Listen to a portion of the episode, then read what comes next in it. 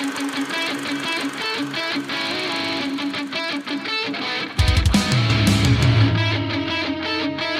are listening to the decision reel.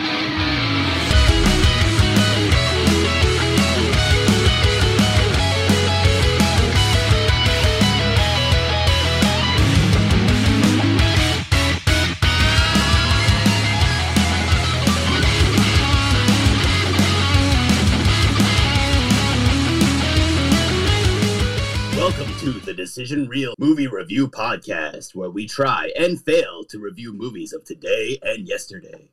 This week, we review Scream 2022 with your hosts, Steve and George. And joining us again is Trav and Jess from the podcast, What is Your Least Favorite Scary Movie? Ooh, that was actually really good, George. That was really good. Yeah, that was amazing. Yeah, I like how you turned it up even at the end for their podcast name. No problem. No problem. I like it. Well, hey everybody, thanks for listening to the Decision Reel. As George beautifully said, we are joined again by Trav and Jess from What is Your Least Favorite Scary Movie? Thanks, guys, for being back on with us. Thanks for having us Yes. back. Oh, for I'm sure. proud to announce I have a full voice this time. Oh yeah, All you're right. We can actually understand what you're saying. I like it. Well, Don't don't get too confident. I haven't gotten really excited and started talking too fast yet. Touche. I do that as well. I don't know how to speak words. Um, anybody who's ever listened to an episode, uh, I, English is not my first language, apparently. Uh, judging by the name of your podcast, uh, I'm certain that you're going to get very excited on this one, though. Oh, hell oh yes. yeah. Nice. We've been Yeah. so excited for this movie for a long time. I can't wait to talk about this. Well, the crazy Awesome. thing is, you're right because this movie was supposed to come out last January, and obviously because of the pandemic and everything, they pushed it a whole nother year. That's uh, that's the thing that happened with a lot of movies last year, and I understand them not wanting to do the home release because they want to make money. But like, I don't know, man. I just sucked having to wait a year when everybody was releasing them for home. Watching. Travis got so fucking angry about Halloween Kills being pushed back a year. And then they also did it Oh. VOD when they released Dude, yeah, it. He was that. so mad. yeah, Yeah, I get That- that that because why not just just release it if you're gonna do it? I, I get the whole let's hold out and see how long this pandemic lasts or when we can at least get into theaters because obviously nowadays that is the only place where you're really making your money. Uh, you can't really bank on DVD, Blu-ray, whatever sales anymore or video on demand. It's all theater, you know, tickets. So I get why. Kevin Smith is not going to have a career, man. Right, right. So I, I mean, I get why certain studios were like, "All right, let's wait it out, let's see what's going on," and then finally it was like, "Well, fuck, I guess let's just put it out on both. Why not?" I just feel like it's ironic coming from a a small team that started off on YouTube for this movie that they're started were off on YouTube. Yeah, Radio Silence. Yeah. So Yeah. they have um, what's what's kind of cool is what they've gone and kind of done and are going to do later. Um, they're definitely getting bigger, and I mean, good for them. Yeah. I mean, they do Not- good work. I'm the uninitiated. Uh, help me understand what you're saying. Who wants to take it? Jesse, explain. No. What what did they do? Like, what did they start with? I don't know what their YouTube stuff was. I just know they started on YouTube. Yeah. So they What made is- like what some. didn't, what did they ex- I didn't expect to be put on the spot. What did they do for Scream? Like, what? Who, who, is, I already who are these guys? all What of my they do for knowledge. So they directed Like- the movie. They directed the movie. Ah. This is a youth because obviously, uh, Scream is Wes Craven. Typically, you know, up through Scream four, right? He did all of them. Correct. Yeah. Yes. Yeah. But That's why obviously, James and Chelsea were on there. Rip. Oh, Um. Yeah. The guys from Dead Meat, right? Mhm. yes. Yeah, yeah, yeah. Their podcast, which good for them. I mean, that's kind of a cool situation for them to be, you know, in this movie and kind of like a predominant like they didn't have to put that in there, but boom, you're in there. He's watching him on his or no, was was she watching him on the computer? I can't remember who It was It was. Jack Quaid. Yeah. of course it was fucking Jack Quaid. Hey, I don't like the tone you said that with. Do not, do not talk about Petite Huey that way. Look, all right, The Boys is one of my favorite shows right now. So he gets a pass in this movie, and I'll get to that later. once we talk about. Oh, I think things. we're gonna argue about this. We I'm might. already feeling very defensive. We might.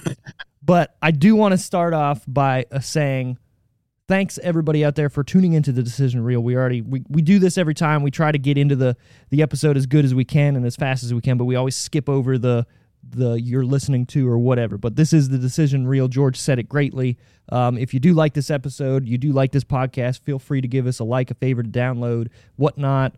Uh, give us a review, tell somebody, help us out as much as you can. We'll definitely appreciate that. Now, getting into the movie we're talking about today, we are talking about Scream 2022. Don't know why they didn't call it Scream 5. It makes it so weird. I get that they're trying to do something different, but uh, I don't like it. because because they would have had to replace the first the, the S with a five, and it would have been five cream, and everybody would have made fun of it. Or they just, just called I've it seen Scream 5 or like that, and that's how I read it every time. Five. what was I the didn't fan even think about that, but five cream. What the fuck? It's just like some kind of shitty like brand for like facial cream. Right. So obviously we're making fun of the uh, Fantastic Four movie that they put the four like in the middle and it was like fan four stick or something that everybody said, which is yeah. so Uh, hilarious. I do that with Seven and all the time. It's a Oh seven. yeah, you do. It's a seven. All right, but seven. Getting to this movie, I do want to say we're going to get heavy into spoilers. Um, so if you haven't seen this movie or you don't care about spoilers and you still haven't seen it and you just want to listen in to hear what we have to say about this movie, obviously continue listening. If you haven't seen it and you don't want to have anything spoiled for you, uh, go see this movie, then come right back to this fucking thing because we're going to pick this guy apart. In general, just go see it. It's good. It's a fun movie. I will agree. Yeah, definitely go see it. It's uh, it's worth a watch in a theater. Um, If you like, obviously, if you like Scream, especially, like you've got to see it. It is hundred percent worth the watch if you're a Scream fan. hundred percent. If you were a big diehard Scream One fan and maybe like you didn't like the sequels, which I don't know how you can't like the sequels. Maybe maybe three you didn't like. I feel like this is a good movie to continue on what they were doing. Um, it's definitely a movie that fits in the genre. Uh, I do have some problems with it, which we will get to later. Um, but for the most part, I mean, it was an enjoyable movie to watch.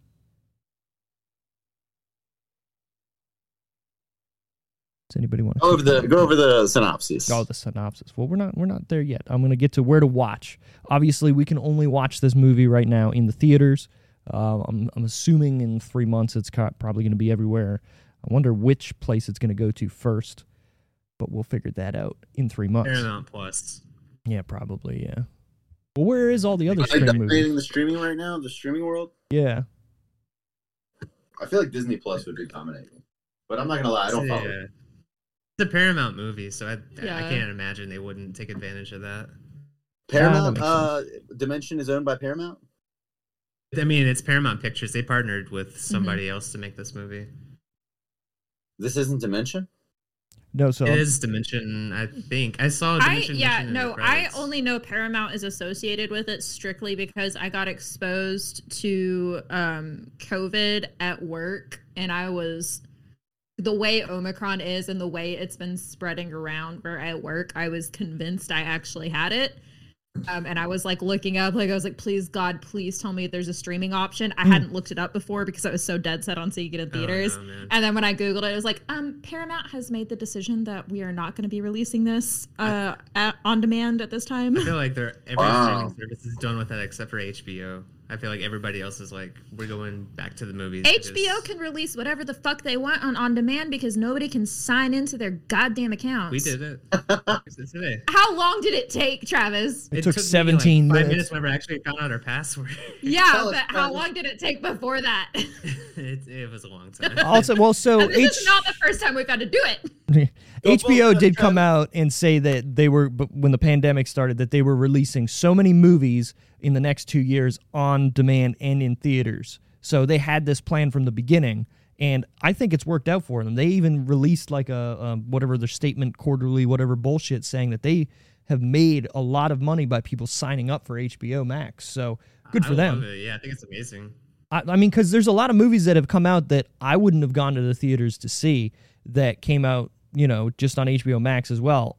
And I watched it because oh shit, I'm home. Sure, well, I'll fucking watch that. But I wouldn't pay you know fifteen dollars or whatever to go see it in the theater. Like uh, we talked about *Malignant* before. I wouldn't have gone and seen that in the Hell theaters. yeah. That movie was great, Oh, we and saw it in theaters. We're Yeah. so excited Fuck, about I it. still haven't seen it. yeah, you need to watch that. It's like good. We're we're gonna be mm. covering it next month on Ooh. our podcast. Nice. I Yeah. need to so watch it definitely- before it comes out. Yeah. so I Didn't we listen. talk about this? We talked about this in the last. we episode. might have because I I think think we that did. might have been Yeah. Yeah. right when I watched it. Because I think we and, had the same like dancing around spoilers conversation. Yeah, because we can't Yeah, say anything because definitely it's need to watch it, it literally spoils the entire movie if you say one thing for what it is. But yeah, no, I remember we did talk about it because we talked about the other movie that's kind of the same.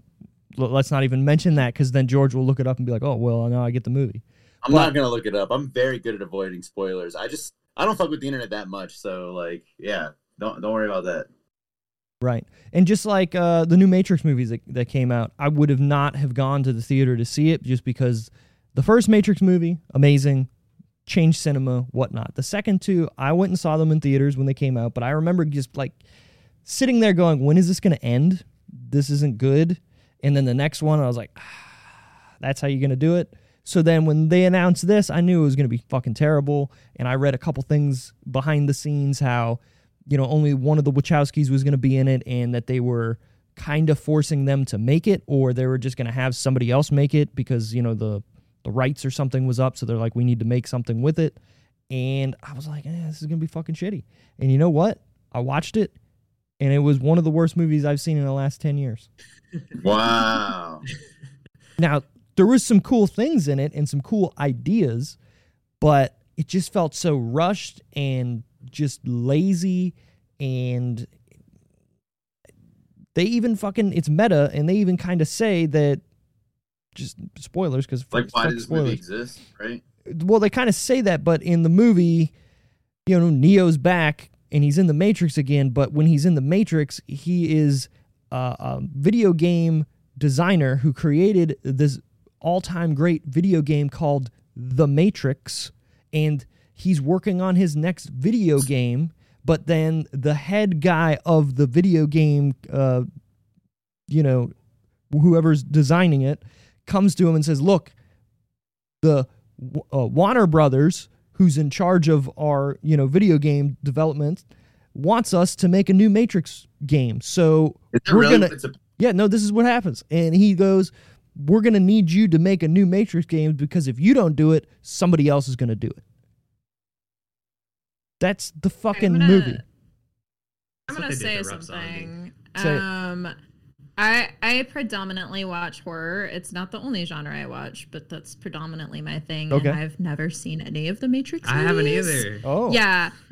And that Wow. synopsis sounded so fucking tedious that now Thank I you. never want to watch any of them. but the first but one, no. the first no. one is first nothing has been is nothing You like gotta it. watch the death first to one, the point guy. that I feel like I have seen it. Like I know enough of the basic beats. That- I, you're I don't not feel wrong. compelled to watch it. I, I I feel you, and it's been so long. I get it, but the first Matrix movie is a very good movie.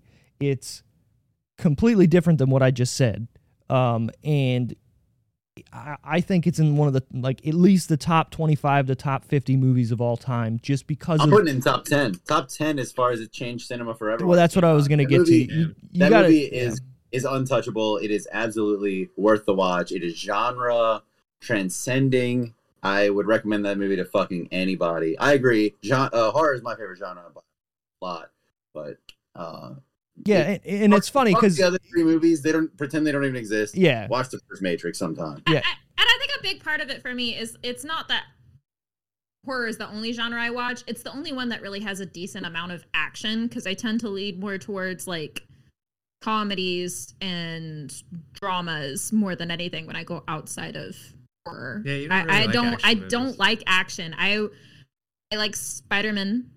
Um, Spider-Man? I like and that. I like some- Spider-Man. Spider-Man. Yeah. Um, and I I like some of the Marvel movies, but I won't even watch all of them just because I'm just like. eh. I feel, I You feel like I've seen every of one of it? them through cultural osmosis. Like I didn't even mean to watch them, and I've seen every single one. that makes sense. Yeah, I get I, it. yeah. it's so in tune with everything that's going on in media and whatnot that you don't really have to watch that movie to digest what happens in it. Yeah. Yeah. Yeah, that, that's how I feel about The Matrix, though. Well, 100% Yeah. And you know what? What ma- which is a great point about that is the fact that The Matrix has been copied so much in Hollywood that you're right. You would watch that movie today and go, well, "I've seen everything in this movie a thousand times in any other movie." Speaking of which, Green. yes. Not. th- We're getting meta about the about the Matrix, but really, a lot of those same things could be said for this movie, specifically with the franchise, but also horror at large. Like that is what it's talking about. yes, but I'm biased, so I'm not going to acknowledge that point. I like it. agree. I like. It. But no, George does bring up a great like thing to this is that I think the first Scream movie definitely changed the way horror was going. Um, you know, in the '90s, and it changed it up. And then you had all these copycats, like you know, I don't know what you did last summer, even though I believe that is written by the by the that same. was Kevin Williamson. right, Yeah. right, written by the same guy. So it's you have this.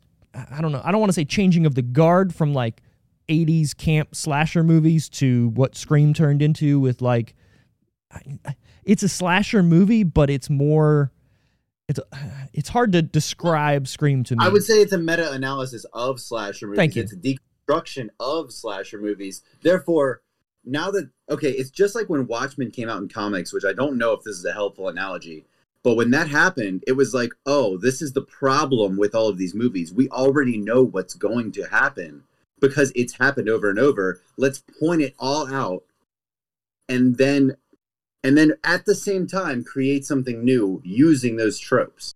yeah, that makes know perfect sense. Yeah. Well, and that's that's kind of one of my things that I I defend with horror all the time is something can be predictable, but if I have a good time watching it, I don't fucking care. Yeah. I don't, and that was that's the thing with the first Scream is that they spell out so obviously for you that it's Billy and Stu. Did they But really though? yeah, they really do. Like, they drop- watching they, that for they the very make it first so obvious to the point where you're like, well, no, it can't be them.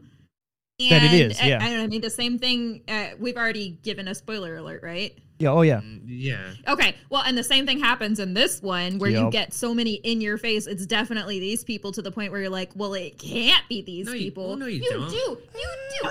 Did Dewey- you know? Dewey You- literally telling you knew. says- Yeah, Dewey straight up goes interest. right. I, will say yes.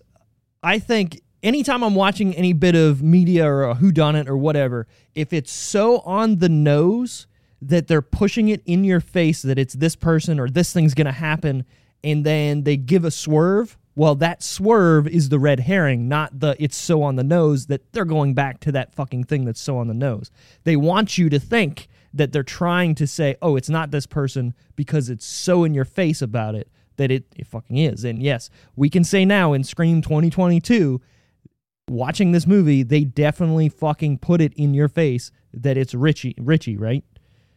Richie and uh, Amber. Right. I mean, well, kind of. See, the thing. Amber, I immediately suspected. The thing about this one though is like I feel like one of like the meta things that they did with this one is that they're very aware that it's a who who done it. So everybody's constantly accu- accusing the other of being the killer. So like there's like so many people just throwing out accusations throughout the Same thing entire they did in movie. Scream One, though. yeah. Yeah, but I feel like they were like more like aware of the situation here because like But I in mean, you Scream One they didn't to know it was a who done it. They knew it was like a slasher, so they're following those Right, rules. okay. This one right here are I- like more aware of like But- this is a Okay, Scream but movie. coming back to my original point with all of this is that I don't fucking care if I can see exactly what's coming. And Travis, you can attest to this because all the time we'll be watching movies and I'll be like, I bet this is what happens, and then it ends up happening. And I don't care as long as I have a good time Yeah, watching I'm- it. well, that's, that's- what a movie should be. It's just fine. a good time. I'm Uh, just yeah. saying though, like, Yep. I think that you know, I I don't think that they like made it like super obvious because you know, I just I feel like they were just everybody was constantly being accused. I didn't like the only time that I really considered Amber like that's her name, right? The one that actually Yeah. was. Yeah. Uh, like whenever she was in the basement with um, I can't remember the other girl's Mindy. name. Mindy. Come on, man. You gotta know the names. We are on a movie review podcast. I just watched this. I did yesterday. I, I'm sorry. There's so many people. Well, you know what? I'm gonna on on Trav's behalf. The characters were kind of forgettable in which I didn't know their names because they barely said them. That's true, right? Yeah. So like I I'm only totally- knew uh, Richie because they said his name a bunch throughout the movie. Like that Amber girl, they said it maybe twice. And to be Hold fair, he was or Amber wasn't really in the movie except Yeah, in the beginning in and the end. Hold on. Okay, Trav can attest. I'm not looking anything up right now. Don't do it. I mean, list all these characters beside our OG trio. Okay, go for it. Yeah. We got Tara, Sam, Amber, Liv, Chad, Mindy, Richie. there Did I say Chad. Tara You did. already? You did, yeah. Okay, See, um, Yeah. none of us can verify whether you're right or wrong because we don't remember. And Wes. There was a Obviously Wes, and I like that because obviously a callback. And then let's get I'm into the. you, Yep. I got all of them. I got all of the I think names. you're you're very cl- you're either 100% correct or very close. Uh, I don't have every person that's starring in this movie that I wrote down here, but I do have most of what you said, uh, barring obviously the OG characters, which obviously we know who they are. So you're good with that. But I, I just I think that watching the original movie, I knew all the characters because it didn't seem like there was that many characters like there was in this movie. Obviously, because you're bringing the OG cast back in, you're bringing the sheriff from Scream Four in, you're bringing some other people in. It just feels like there's a bigger cast here, so some people get lost in the shuffle, right? I will say this: George even called this out, and we. I, I looked this up afterwards. The I guess the deputy or the second guy in charge, the Asian cop, that is mm-hmm. the same actor from Hot Rod who's throwing out all the papers and doing the fucking You like dance. what you see? yeah, What? yeah. I fucking knew it, man. Yeah, how you- about that, I think it was- Right at the end, you looked at me and you're like, "Is that the the fucking guy?" I was like, "I, I think it is," but obviously he looks super old. I looked it up; it's him. yes. Makes the Oh my movie like god, way when better. When did Hot Rod come out? Uh, Ten 2004, ago. seven, Six, six, 2008, maybe? six, six or seven. Oh Jesus. Okay. I know Yeah, that's a while were ago. way off too, Trev. I've never watched that movie. We've watched Hot Rod together. I don't think we have. I swear we You're fucking have. up if you haven't. Yeah. It's fucking good. Watch I'm me do a up with the big ass movies that I watch. stunt. if not, then I've made you watch enough scenes from it, then you might as well have seen it. It don't think it's your own personal matrix. Cool beans. Yeah, c- c- cool beans. Yeah, there's no way you haven't seen that part, or at least his PowerPoint. I play cool beans all the time. Yeah, perfect.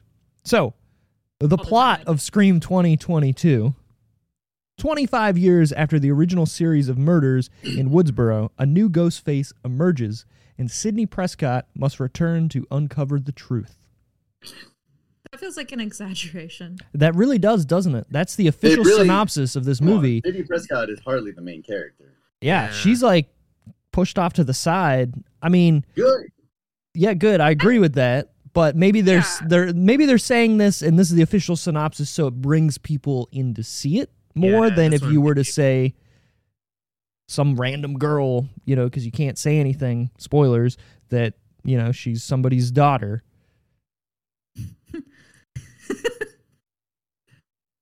Which I thought there was going to be a bigger story there with the dad who left.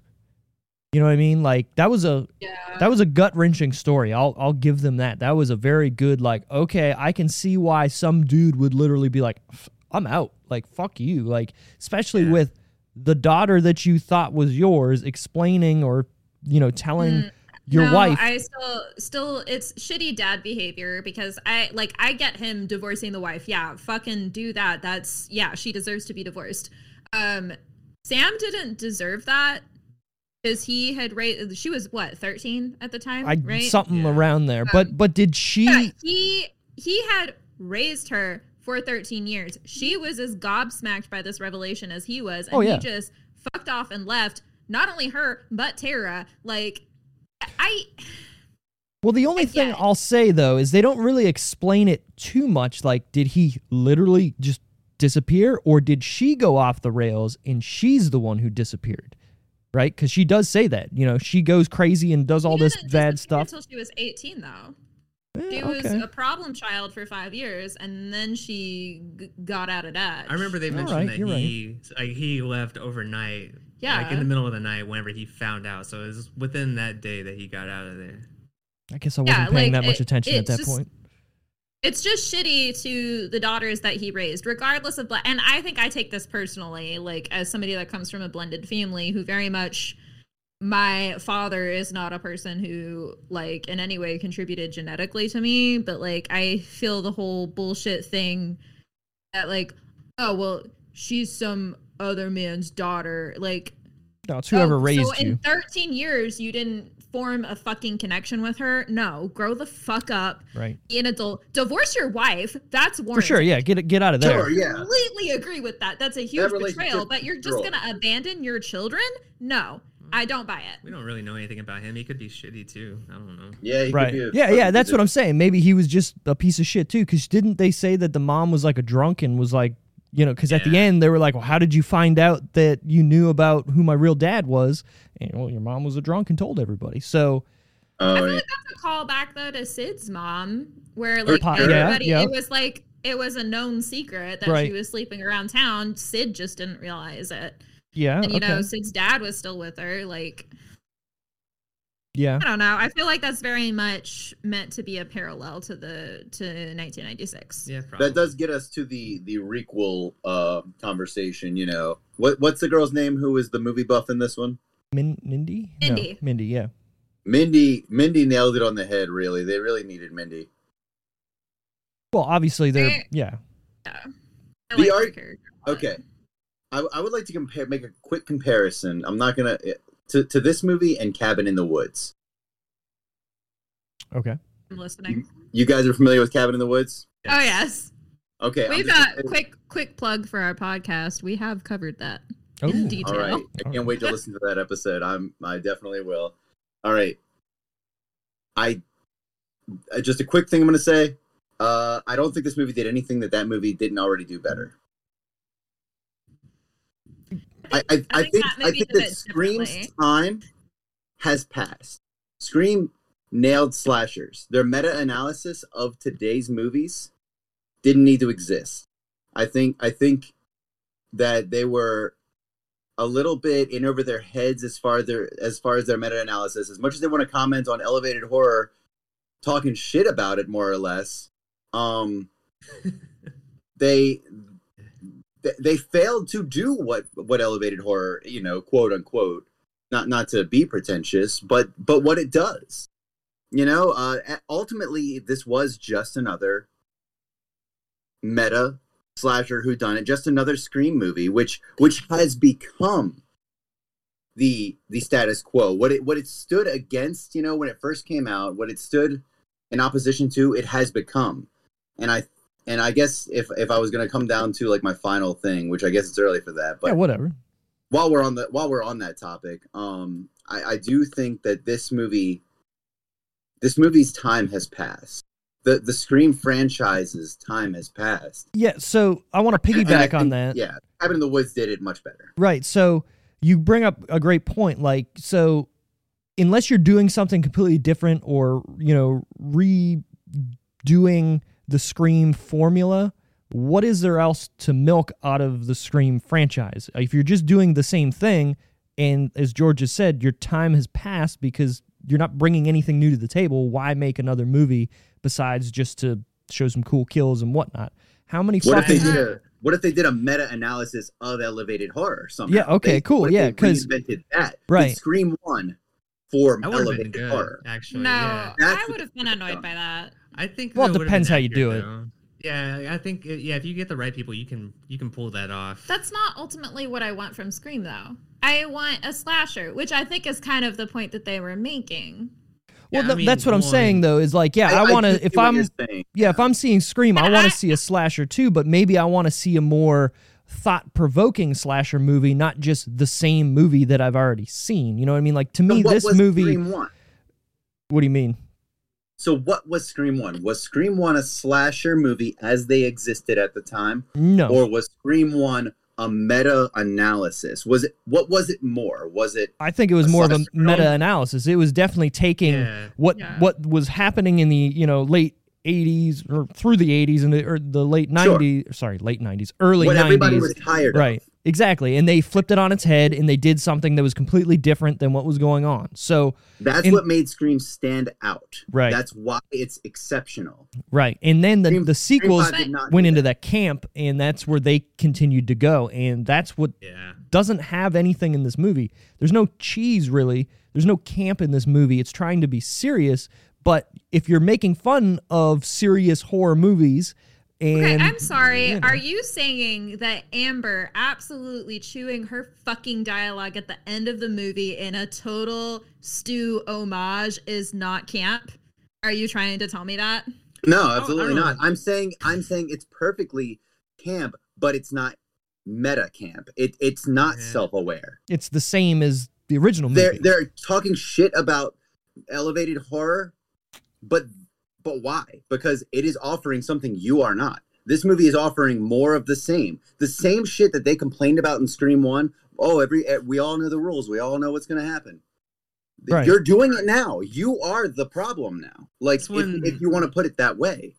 It's uh I feel like it's kind of so like the previous sequels, I don't really feel like they really they would commented on like sequels and trilogies in general, which, you know, that wasn't really like of the time thing. It was just kind of a thing that had always been.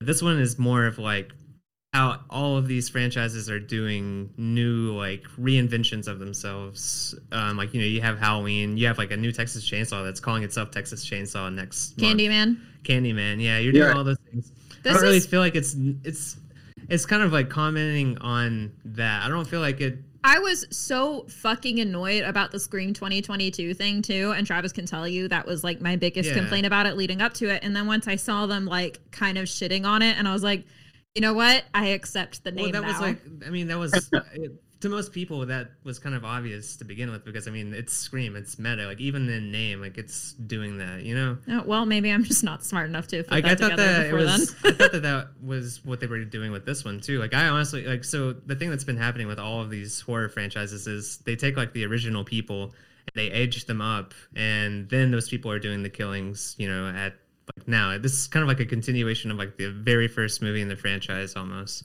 So I thought that they were gonna have like Stu in this one because. Everybody's always been theorizing that Stu's going to be coming back because he was Not technically supposed to be in one of the sequels. I've never believed that. Not- I don't well, understand people who believe not that. literally Travis, everybody, but I mean, you've definitely She's seen discussion of that online. I mean, And he I don't get it. Well, hold on a second, let me talk. he he he was actually planned to be in one of the sequels at one point, and then they rewrote it because of I don't re- really remember the reasons why. But Uh, he the was actually, script like, leaked supposed to be online. Part of one of the- yeah, I think it was like it was two that he was supposed to be. He was like, well, or maybe it was three, I can't multiple, multiple of two scripts leaked. Well, so. either way, like that was fucking Kevin Williamson that was writing that shit. So he at one point saw Stu surviving that night. I thought that that was what they were gonna do with this one. They were gonna take like an aged up version of one of the original killers and do that, which would have been like meta commentary on how all of these slashers are going right now. well, and Here's they, my thing. okay, go for it. So for me, I, I don't feel like this movie was meant for the audience of the originals. And I'm saying that as somebody who is a fan of the originals.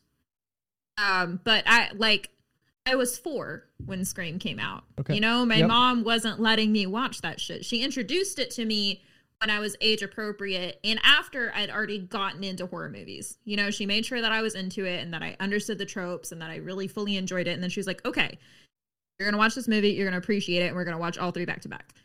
And I loved them because you know I, I she was introducing me to all of the slashers she loved, so I was kind of out of my age range, but that's fine because it was the 90s and early 2000s. So you know what what fucking was there to watch and learn True. about horror from, right? Um, so watch those, and then Scream Four comes out, and I know that one's kind of divisive online. I love it a lot. I like Scream Uh, 4.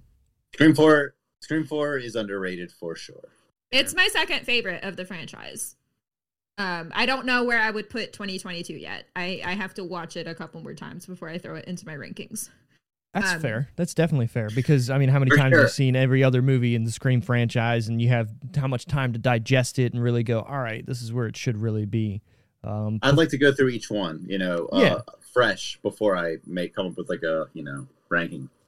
Yeah, but so by the time I was watching this, internet culture was a thing. It was starting to become a thing, especially by the time Scream 4 came out. And then I was able to go online, talk with other people about it. I was able to meet other horror fans. It was a completely different way of engaging with the subject matter. So this one, I feel like I'm kind of in the middle between the two audiences as somebody who loved the original trilogy, but then also loved part four and I like this one. I I very much understand the perspective of where it's coming jump coming from, just because of the online discourse that goes on with the horror genre in general. So I think that's kind of where it's coming from. I don't think it's meant for people that are fans of the originals. You Uh, know? you know what? I, I agree with you. I think that this movie was written as a like almost like what they did with the uh, the new Star Wars movies. I'm sure you guys haven't seen Star. Well, I don't even know. I, it's I've hard to judge. Star Wars, yes. Okay, all right. It's hard to judge your your your catalog viewing here, but the what they did with uh, a Force Awakens, basically, they remade the original Star Wars movie just for a new demographic, a new you know set of people to watch it. It's it's the same movie. I think Yeah. they tried to kind of do that with this, but then twist it and change it up so much that it's sort of the same, but it's different.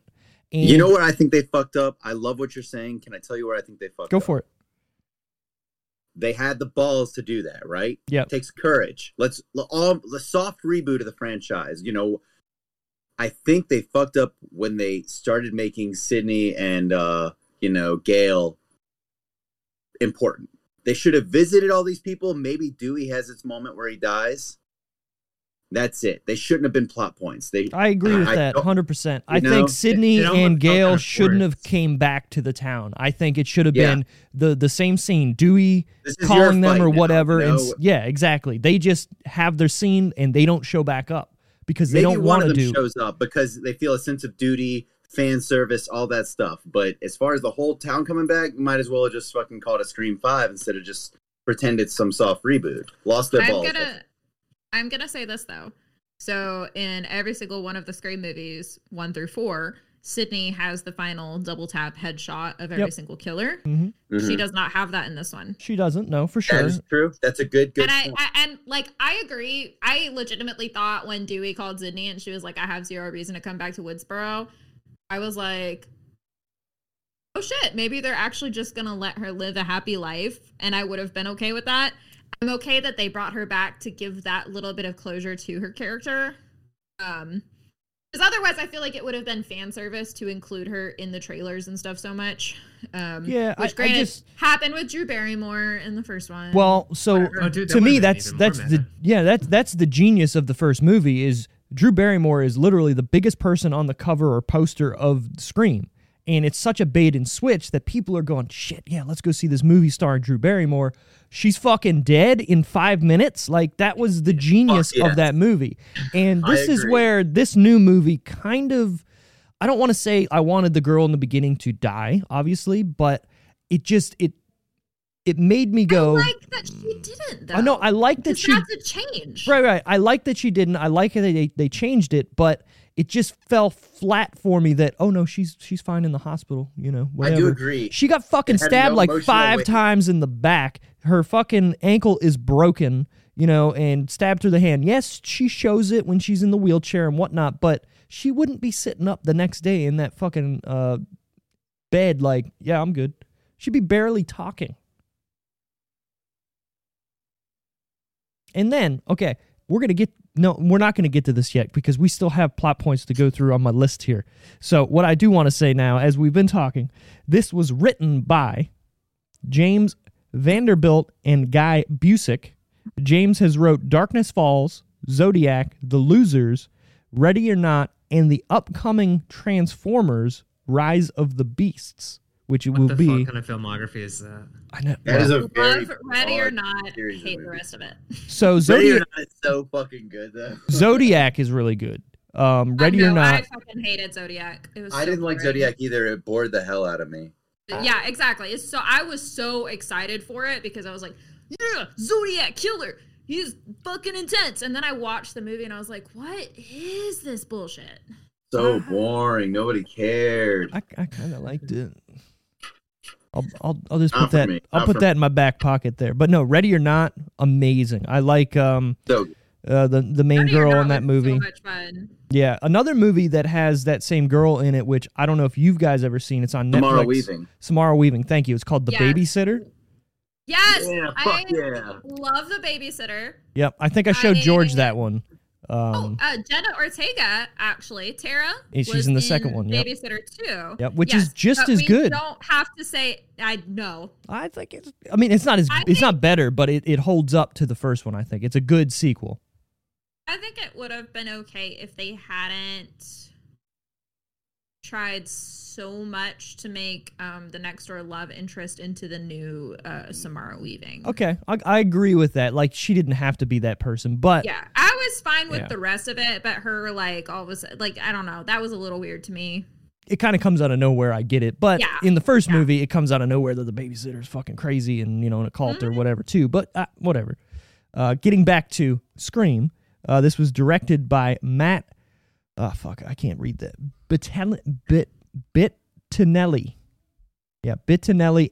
I need to Open. it. That's it's a that's a name. And Tyler Gillett. Uh, these are the guys that you're talking about. Now I forget the fucking name. Um, Radio silence. Thank you, Radio Silence. They have done Devil's Due, Ready or Not, obviously Scream. Um, the main guy Matt was in a punk band uh, called Link 80 in the 90s. Ooh. Kind of weird, yeah. Sick. Just a little fun fact there. I put that in there for Brent, but Brent's not here this week because it snowed and he can't drive on ice, I guess, It's okay. I like Or use technology. I technology. like punk Or- music. it's fine. or use technology. Sure, yeah. If you want to look it up, it's a band called Link 80. Uh, they were in like California in the early 90s. They formed in 93. They were, I guess, kind of a big deal in that underground punk scene, whatever. So, That's how most of the punk scene should be. So Yeah. we're gonna have a cat come in here if you don't close the door the rest of the way. we're going to have cats in here and dogs. That's fine. I think George's dog, Georgina, is probably walking around by him, right? Georgia. Georgia. I thought it was Georgina. It's Georgia. You changed No, our on uh, we we've got our setup in like our smallest bedroom because our pets are jingly and they rub against Jingly. equipment and make they're very vocal. So We're dog friend. We're we're animal friendly on this podcast. yes, we all are. we have. are yeah. too, but not when we're recording because um cats are assholes. Do you either of you have cats? I don't No. because cats are assholes. Cats are- Yeah, we have two, so double assholes over here. I like and the, things. do- the dog is sweet, but she just doesn't have any spatial awareness. oh, like I most get that from Yeah. Travis. Oh, nice. nice. Moving on, this movie is starring Neve Campbell is Sidney Prescott. Wait, George, give me give me a Sidney. what do you mean, Sidney Prescott? There you go. Yeah, Hmm. Oh, hello, Sidney. yeah it's yeah, it's good. Uh, Courteney Cox, Gale Weathers, or Gale Weathers Riley, because she does say her name like that when she sees him. Uh, David Arquette is Dewey Riley. Melissa Barrera as Sam Carpenter. Marley Shelton as Deputy Judy Hicks. I love Marley Shelton. yeah, dude, great. Sugar and Spice, amazing movie. Yeah, sugar and spice. Yeah. Jenna Ortega as Tara Carpenter. Dylan Minnette, Minnette, I don't know, Wes Hicks. Jack Quaid is Wallace. Jack Quaid is Richie Kirsch, and then I didn't put anybody else because, uh, whatever. This yeah, was everybody else is kind of minor. yeah, well, I mean, except for was it Holly or Or um, what was Mindy? Mindy? Is Mindy who you're thinking of? Well, who's was the other? horror Who was the other killer? Oh, Amber. Amber. That was it. Yeah, I didn't put her down for some reason. I don't know. I just she was in um, Once Upon a Time in Hollywood. and Yeah. Weirdly identical Their way. fate, right? Mhm, Yeah, yeah, she gets set on fire she in that apparently. Yeah. she was Thank one of you. the um the killers. Like at Oh, the end. was? Yeah, she was the Oh. one that Brad Pitt lights on fire. Okay, Yeah. the only person I can ever remember during that scene is Maya Hawke. Oh shit! I forgot Maya Hawke was in that. Yeah. I like Maya Hawke. I think she's a very good actress. Yeah, I, like She should love be. her. Love the legacy she comes from. Yep. Like, it's good. Yeah, there's a Ethan Hawke movie coming out. I want to see what it's called, like Black Phone or something like Fuck that. yes, I Yeah. cannot wait to watch that movie. Yeah, and it's been pushed back again, so we'll see whenever it comes out. But Oh, did you guys? Uh, uh, since this was a theater movie, you guys haven't covered anything this recent, right? no, this is our first actual like new release movie that we're doing, um, and we just figured we'd get on the train because it seems like every podcast in existence right now is covering this movie. So we figured let's get on it. We're not, which is ironic. Which- which- the- yeah, I know. A little Um, embarrassing, guys. Well, we we like to do series. We do one movie at a time for like a longer series, so that's gonna be one we're gonna have to devote some attention to. Um, sure. The Scream franchise as a whole. Uh, but can we can we talk trailers for a second because there's a new Ti West movie coming Oh, out. in we were March. talking about this before we Let's got on. Yeah. Fuck yes, X. I cannot wait for that. Yeah. I love so Ty- excited. Ti West is so fucking good, dude. I cannot believe he's not had such a good career as a director. He's been Like, like, why is it- forever? Why don't people talk about him the way they talk about Ari Aster? Like he is right there, if you ask me.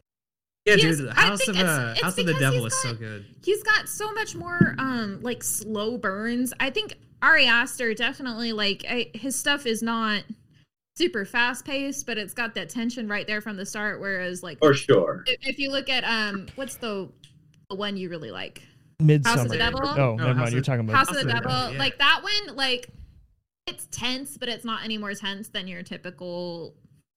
That- That's a movie where Slasher, absolutely like- nothing happens for like 90 minutes. but yeah, then it, it gets really good when she gets to the house. Like Well, no, it, it, it kind of meanders a little bit, at but the like house, there's like nothing that's going on. it's much more of a slow burn. It's engaging to watch. And I'm not arguing that at all, but it's very different from Ari Aster, where it's like, okay, well, there's stuff happening, things feel a little bit weird. Um, it, it's different It's different in terms but- of You have to be like a almost Kevin Smithy. Like you have to like talking heads. You have to like dialogue Yeah, stuff. yeah, yeah, yeah, yeah. You know, as opposed to like Ari Aster, where it's like, you know, shit is fucked up right from the get go. Yeah, Yeah. exactly. I, I never, I never in my life would have dreamed comparing Ti West to Kevin Smith, but you're not that far off, honestly.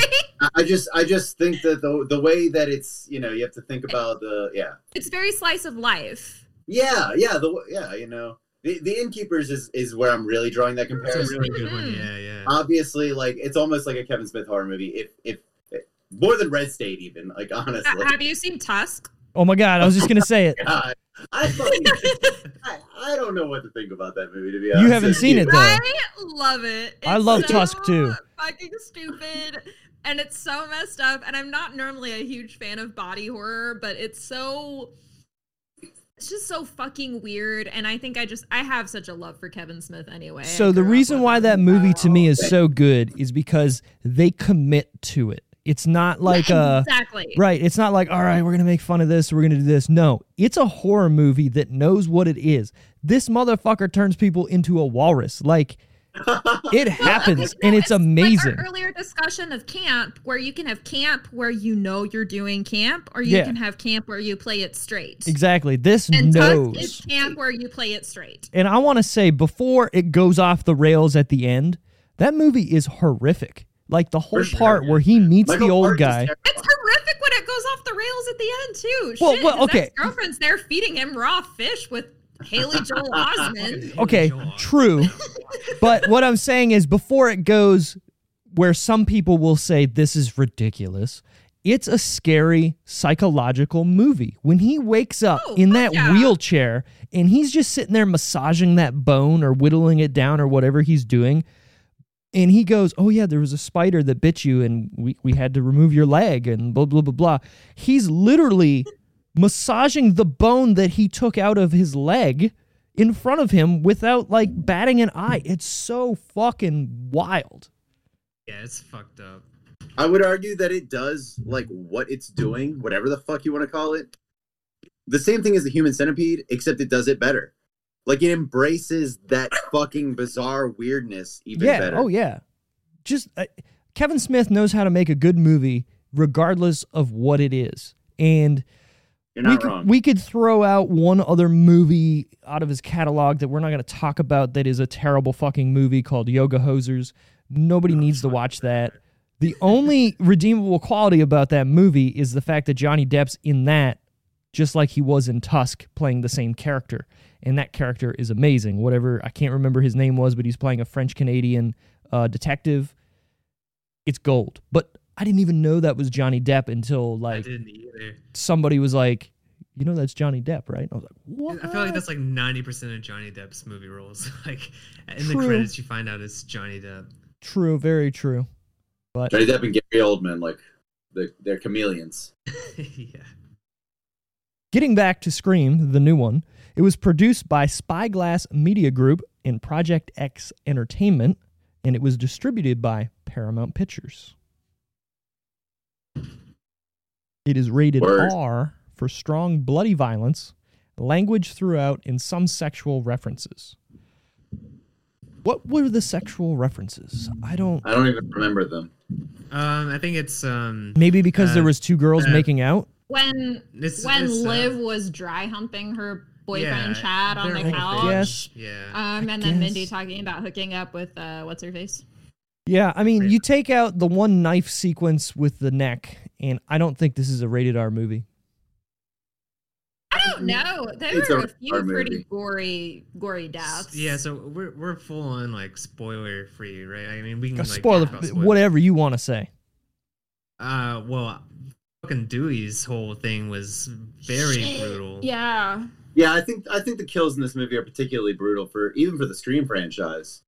Um, Yeah, Oh, they turned sure. it up. Uh, Judy Hicks, her death right there in the broad daylight, and then her son Wallows Wes, yeah, Wes, getting fucking. dude. The I don't know what they they had to have done like that had to be practical effects where they like stuck the knife through his cheek and it's just like going up against the door. That's such a good no, shot. it's uh, through his neck. Is it through his neck? Okay. Yeah, It was yeah, through his yeah. neck, yeah. the So I actually- at the end was through the I looked that up, and it's it's a realistic neck piece, but the actual knife blade itself is CG. So Oh, okay. I wonder if they That just makes had like a green stick that went in there to move it around or whatever, just so it was safe or something, and they just replaced it with a CG knife and everything. But That makes sense. Yeah, the one thing I want to say, we we just touched on it, Dewey's death scene. If that's to believe me that that's Amber in the Scream get up, Ghostface. How many push-ups is she doing? She is every time I see her on screen, she looks like she's four foot eight. Okay. She is towering over fucking Dewey in this scene. She is overpowering him in Okay. this scene. I know Dewey's Here's- old and he kind of has a limp and he's gotten stabbed how many times? I thought of that. Motherfucker, she the thing. picks him up with a knife in the fucking front and the knife in the back and just rips him up the front. The, it would never happen. Hold on. Hold on. So we went to Scarefest uh, in October here in Lexington. It's a uh, horror convention, like Comic Con, but horror and paranormal Mm-hmm. Based. Is it, does that happen Um, every year? Yeah. Yes, Oh, since like man. 2008. Is it? And it's really cool. It's Oh, so yeah. much fun. But here's the thing all of these iconic horror killers are fucking tiny. Well, okay. They are short as shit. but no, I see the point that he's talking about because, like, I get it. You see Amber looks tiny. This is something that I think about pretty much anytime I watch a screen movie because they don't have the actual people who are the killers. Like That's true. play That's dress up. true. They have a completely different actor play Ghostface, right. But and they're always a different height. But I'm Right. also just saying Danny Trejo is shorter than me. Well, and you Danny would Trejo never is know fucking that by small. watching But certain- Danny certain movies. Trejo is not Ghostface. What I'm saying is, look at the first movie, right? You have Billy Loomis and whatever the fuck his name, Matthew Lillard, right? Dude. They look to be the Stu Macher. same. Right. Sorry, I just it's Matthew Lillard in my head. I'm sorry. Um, That's fair. they just look to be. It doesn't matter who's in the Ghostface get up. I can believe them overpowering people or being faster than them or pushing them down or body checking them or headbutting them, doing whatever. I believe that. In this movie, Randy Quaid is like Randy Quaid, Jack Quaid, sorry. Fucking Independence Day, we're back, boys. Um, I'm seeing him as like six foot, you know, whatever. Again, I watch a lot of the boys. I've seen every episode at least twice. He's not a big dude, but he's not fucking four foot tall like this girl is. So you look at one of them in because they're saying that they're taking turns in it, right? So if you look at the beginning scene of this movie, and it's to be, you know, thought that Jack Quaid, his name in the movie Richie, is in wherever I, they're in California, right? With the when at the beginning of the Polorama or whatever, that's California, is it not? They say that, Yeah. right? Okay, so where is Woodsboro from California? It's in California. Right? Yeah. Yeah. But how far away is it, right? I know they drive driving there. distance. Sure. So I like I honestly though, I would believe it if it was Amber that was in the costume too. I mean, I know that there was this But who's video- taking the video of her outside of her room? I think Dude, it's a I've got- message. I've got three tripods sitting right behind Travis. It didn't right look now like a tripod though. It was moving because I remember thinking in the theater like, okay, somebody's actually moving this around. So somebody had to be there, filming her outside her room, right? Cool. I think that that was that was a because it, it was just a video message sent, so we don't necessarily have a date on it. I think it's something that maybe Jack hmm. Quaid could have filmed. Okay, okay, sure, beforehand. sure. Also, you could have Alright. like done like a whole rigging thing with like a string on the bottom of the tripod, and she could be pulling it with her foot. True. Like yeah.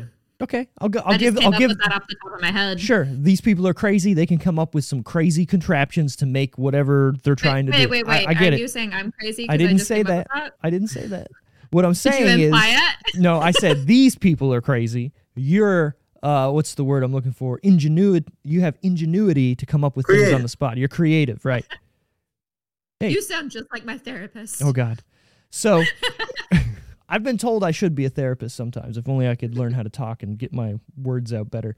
Um, so you have that, and then the person who is obviously attacking uh, Ortega, um, Tara, in her house has to be the girl if it's not so far away for uh, Jack Quaid to drive that distance in the night. So I don't see that little girl attacking another little girl looking at the same height because they're not. Unless it's camera angles, it looks like the person in the ghost face costume is way taller than the little girl being attacked. yeah And obviously, she gets overpowered easily.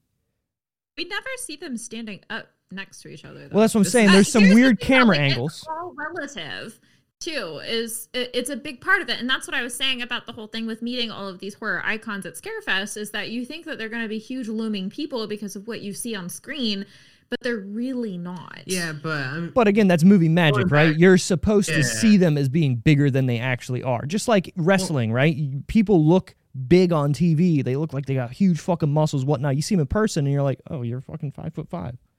I see what you're saying though about like the whole thing with Dewey, though. Like taking it back to that, her supposedly like wrestling with Dewey, like her with somebody the size of Dewey. Dewey's gonna, and Dewey did like overpower her, but like I, it was a pretty good fight there for a little bit until he shot her. Right. You got old man strength. Like you can't Yeah, exactly. Now, I Yeah. get it if, if Jack gets um, overpowered in that scene because obviously he's the other killer, so it's fine. Like he's playing that up, right? Because he's there as well. But Dewey literally gets overpowered, and she when she gets up after being shot, she's taller than Dewey, like, yeah. and then just stabs him in the front, and then all around in the back. And there's that scene where she's just ripping up through him. She's taller than Dewey, and it That's a that's the thing that I, I mean. Even if you take it back to Scream too, you had Billy's mom that was Right, one of the killers. right. you know? Like, Debbie. all, I mean, it's it's just kind of like a thing that happens. They always have somebody. I, I wish that they would put the people that are um that are actually playing the killers like under the suit because like that would be a little bit more. I get why they have to do it from a stunt person, that from a stunt We'll get people person like- perspective though, because Ghostface is always getting the shit kicked out of You him. can get somebody Yeah. close to their size that's like a, an actual stunt actor. They're like there's so many people that do stunts out in Hollywood. You know? I agree. I'm I'm not saying I would say it's certainly- I'm just saying like from a cost saving perspective, I'm sure they're just like, you boy, come here. yeah. Right, you can't be Tom think Cruise trying to do your own creative stunts decision. and breaking your fucking ankle, and everybody goes, "Shit, I guess we're shut down for six weeks while you fucking you know get your shit fixed." I think it's a creative decision to choose a, a killer who's imposing. I, I think this is if if I if Brent was here, he would say embrace the cheese. In those moments, like you're, he would say you're thinking about it too hard, and uh, But but he, the reason why I'm thinking about it too hard is because this movie is trying to be serious at times, so I and have to I take will it not serious. Disagree with you, and I will say it's one of the flaws of this movie. Right, eh, you, know what I also mean? have to look at other movies that do those types of things intentionally to throw you off the trail. No, I, 'Cause yeah, think I get it. Think about Sleepaway Camp. That's that was a whole big thing when the remastered 4K came out. Was that You all of a sudden stuff, you can yeah. see that it's not Angela in the doorway when Judy gets killed. It's cousin Ricky in a wig. Cousin because Ricky. in the original movie, the way the lighting and everything You was, just made that sound so fucking backwoods, cousin Ricky. Well, I but I love cousin Ricky though. Oh, He's yeah, the he's best. yeah. He's like one of my top five horror characters of all time. Um, but like they intentionally did that so that way there would be the right height and silhouette and whatever to throw the audience off. It was an intentional choice on the director's part. And given what Scream as a franchise is, I can't believe that they didn't consider that like oh well these heights don't match up but it's okay because that's part of what this movie is They even Yeah, do the you shit know? with Michael Myers. Like whenever he gets demasked in the original, they give they have somebody else play him when he gets demasked. Well, Really? let, us bring it back to to Star Sorry. Wars, right? I mean, Darth Vader. That's not the fucking the voice, right? Obviously, That's what I've been Yeah. thinking the whole Yeah. time. David Right. Prowse Right. playing him. but he's on on set mouthing the words and saying whatever. You can watch some behind the scenes shit, and it's hilarious because he has such a high voice compared to um, God damn it, why can't I think of his name? james earl jones Thank you, James Earl Jones, right? So it's just a funny thing to hear a voice coming out of Darth Vader that's completely different. So, you know, Uh, speaking of Star Wars and funny things, uh, uh, have you all read the whole thing about Ewan McGregor making lightsaber sound effects? Yes, yes. He was on screen as Yeah. Obi Wan, and they could like they couldn't get him to stop enough to try and like not have to edit around it. right? It's hilarious. I mean, how? Why wouldn't you be doing that, right? Like you're having so much fun. Fuck it. Oh, for sure. playing Duel of Fates, whatever. Uh, I do want to bring up, since we're talking about Star Wars, something that they bring up in this movie when they're, you know, talking about the requels or whatever, or all these movies that are happening around this and why people are mad at whatever. And they they name drop, well, they don't name drop him, but they say the director of Knives Out, and then they say the sequel of Star Wars. They're really talking about the fan backlash from the second new trilogy Star Wars movie, The Last Jedi. Is it The Last Jedi? No, Uh, you, what the fuck is that? It's- I think, it's The Last Jedi. Last The last Jedi is after the Force Awakens. They started the remakes. Right, right, because the last one's the something Skywalker or some shit, or I, I can't even Rise remember. of Oh, Last Jedi, Right. Force Awakens, Rise of Skywalker. Yeah, Yeah. Right. The Force Awakens, Last. Jedi. So I yeah, didn't- so it's Rian Johnson. They're basically calling out, and there was huge fan backlash for what he did to the second movie, and I liked what he did. I didn't like the movie, but I like what he did because he took the Star Wars formula and turned it on its head and basically said, "Oh, this character who is supposed to be this big time whatever person with all this shit and blah blah blah, no, they're nobody." And that means that anybody could be the star of this, you know, franchise or whatever. It's a nobody. I he's a- like yeah, that. he's just another flawed person. Exactly, right? They took Yeah. Rey and they basically said in the first movie, there's all these hints that she could be a Skywalker and blah, blah, blah, blah, and all this shit. And Rian Johnson goes, fuck that. She's nobody. Why does it have to be a Skywalker? Why do why can't we be different? I that's what I want to see and why I really like The Mandalorian and this new Book of Boba Fett because it's not about Skywalker anymore. It's not about, you know, Luke and Leia or Han and, and Chewie. It's about something else in the Star Wars universe. So I I thought was honestly one of those that I liked the second entry in the new trilogy.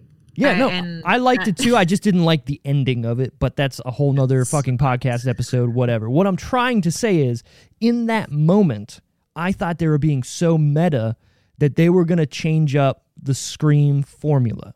That, okay, Sidney Prescott got called, whatever, she's not there anymore. You know, she's not going to come back. That's back. my complaint. Right. Or Dewey's sitting there going, it's the fucking love interest. It's always the love interest. Look at him. I'm like, okay, he's fucking saying what's going to happen in this movie. It's so on the nose. It's probably what it is. But now she just said uh, about Star Wars, they're going to do something completely different. So it set my expectations way high for what the movie ended up doing. And what the movie ended up doing was a complete rehash of Scream. At the end, they're in the same house. Sidney Prescott is there. Fucking uh, Gale is there, and the killer. They're in the fucking you know the the same kitchen, and they do everything kind of the same, and double taps them at the end, and all this shit. Like, I just wanted there to be something different to set up if there's I going to be more movies. Down to agree the scene with. Randy too. That's what Like, I'm I mean, saying. The whole Randy scene's repeated.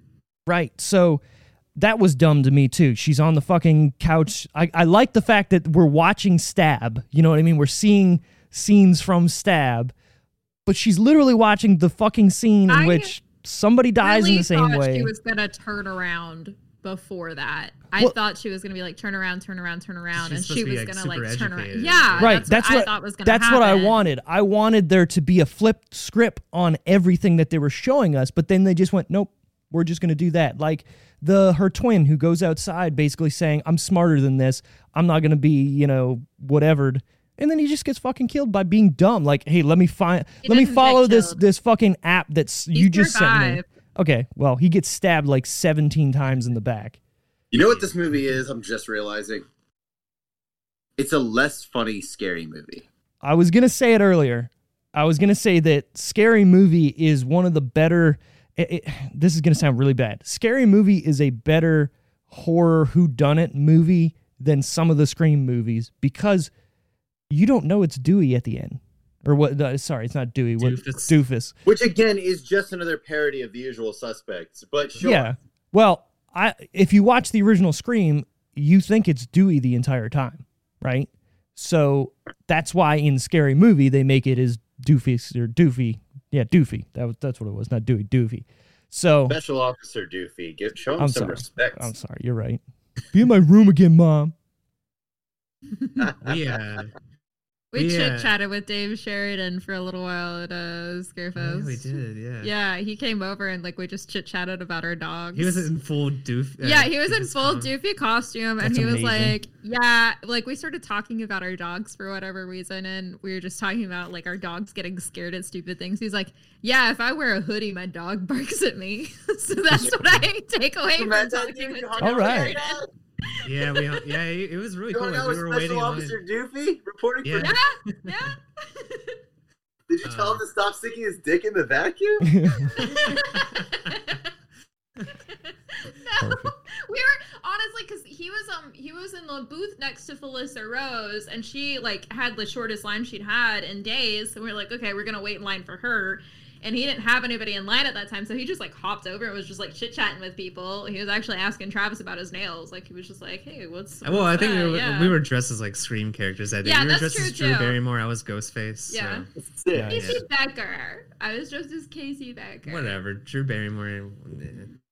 I would never pretend that I look anything like Drew Barrymore. Yeah, the but I whole look like on. Casey Becker. So Um, yeah, but we were yeah, we were marathoning uh, the whole series before we watched this one, and it never dawned on me until this most recent rewatch that Dewey was actually suspected to be the killer in the first one, which like I, I got the cues a little bit more this time watching it, but um, Yeah, to I me, that first really movie sets up Dewey as the killer throughout the whole. Th- well, maybe not throughout the whole movie, but like towards the back half, you're like, oh fuck, it, it's obviously Dewey, and then Yeah, obviously it's not. But I mean, sure. So Scream 2022, uh, the runtime on this guy is 114 minutes. I don't think it's too long. I think it's maybe like five minutes too long. yeah, I think there are a couple of moments with pacing issues. I think um what is it? Uh hmm, who's the character? Like you could have cut his character out completely. Kyle Gallner, um, the creepy guy. Yeah, like that made no sense Oh, to me yeah. too, other than a throwaway throwaway line where she's just like, "Yeah, he's related to whatever," and I was like, "Okay, so why Yeah, is like, he there?" Other other than to further draw the Stu Macher line that apparently a lot of people were so convinced he was still alive, and to give us a great um diegetic inclusion of Red Right Hand. yeah, that was really Oh, good. yeah.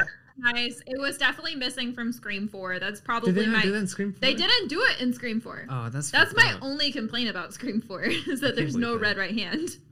Well, the only other thing I'll say is there was some a cool like uh cinematography moment where you know he's on the ground and then you see um uh Ghostface's silhouette on the wall. That was kind of cool. Like you know, The scene was really cool. I liked it.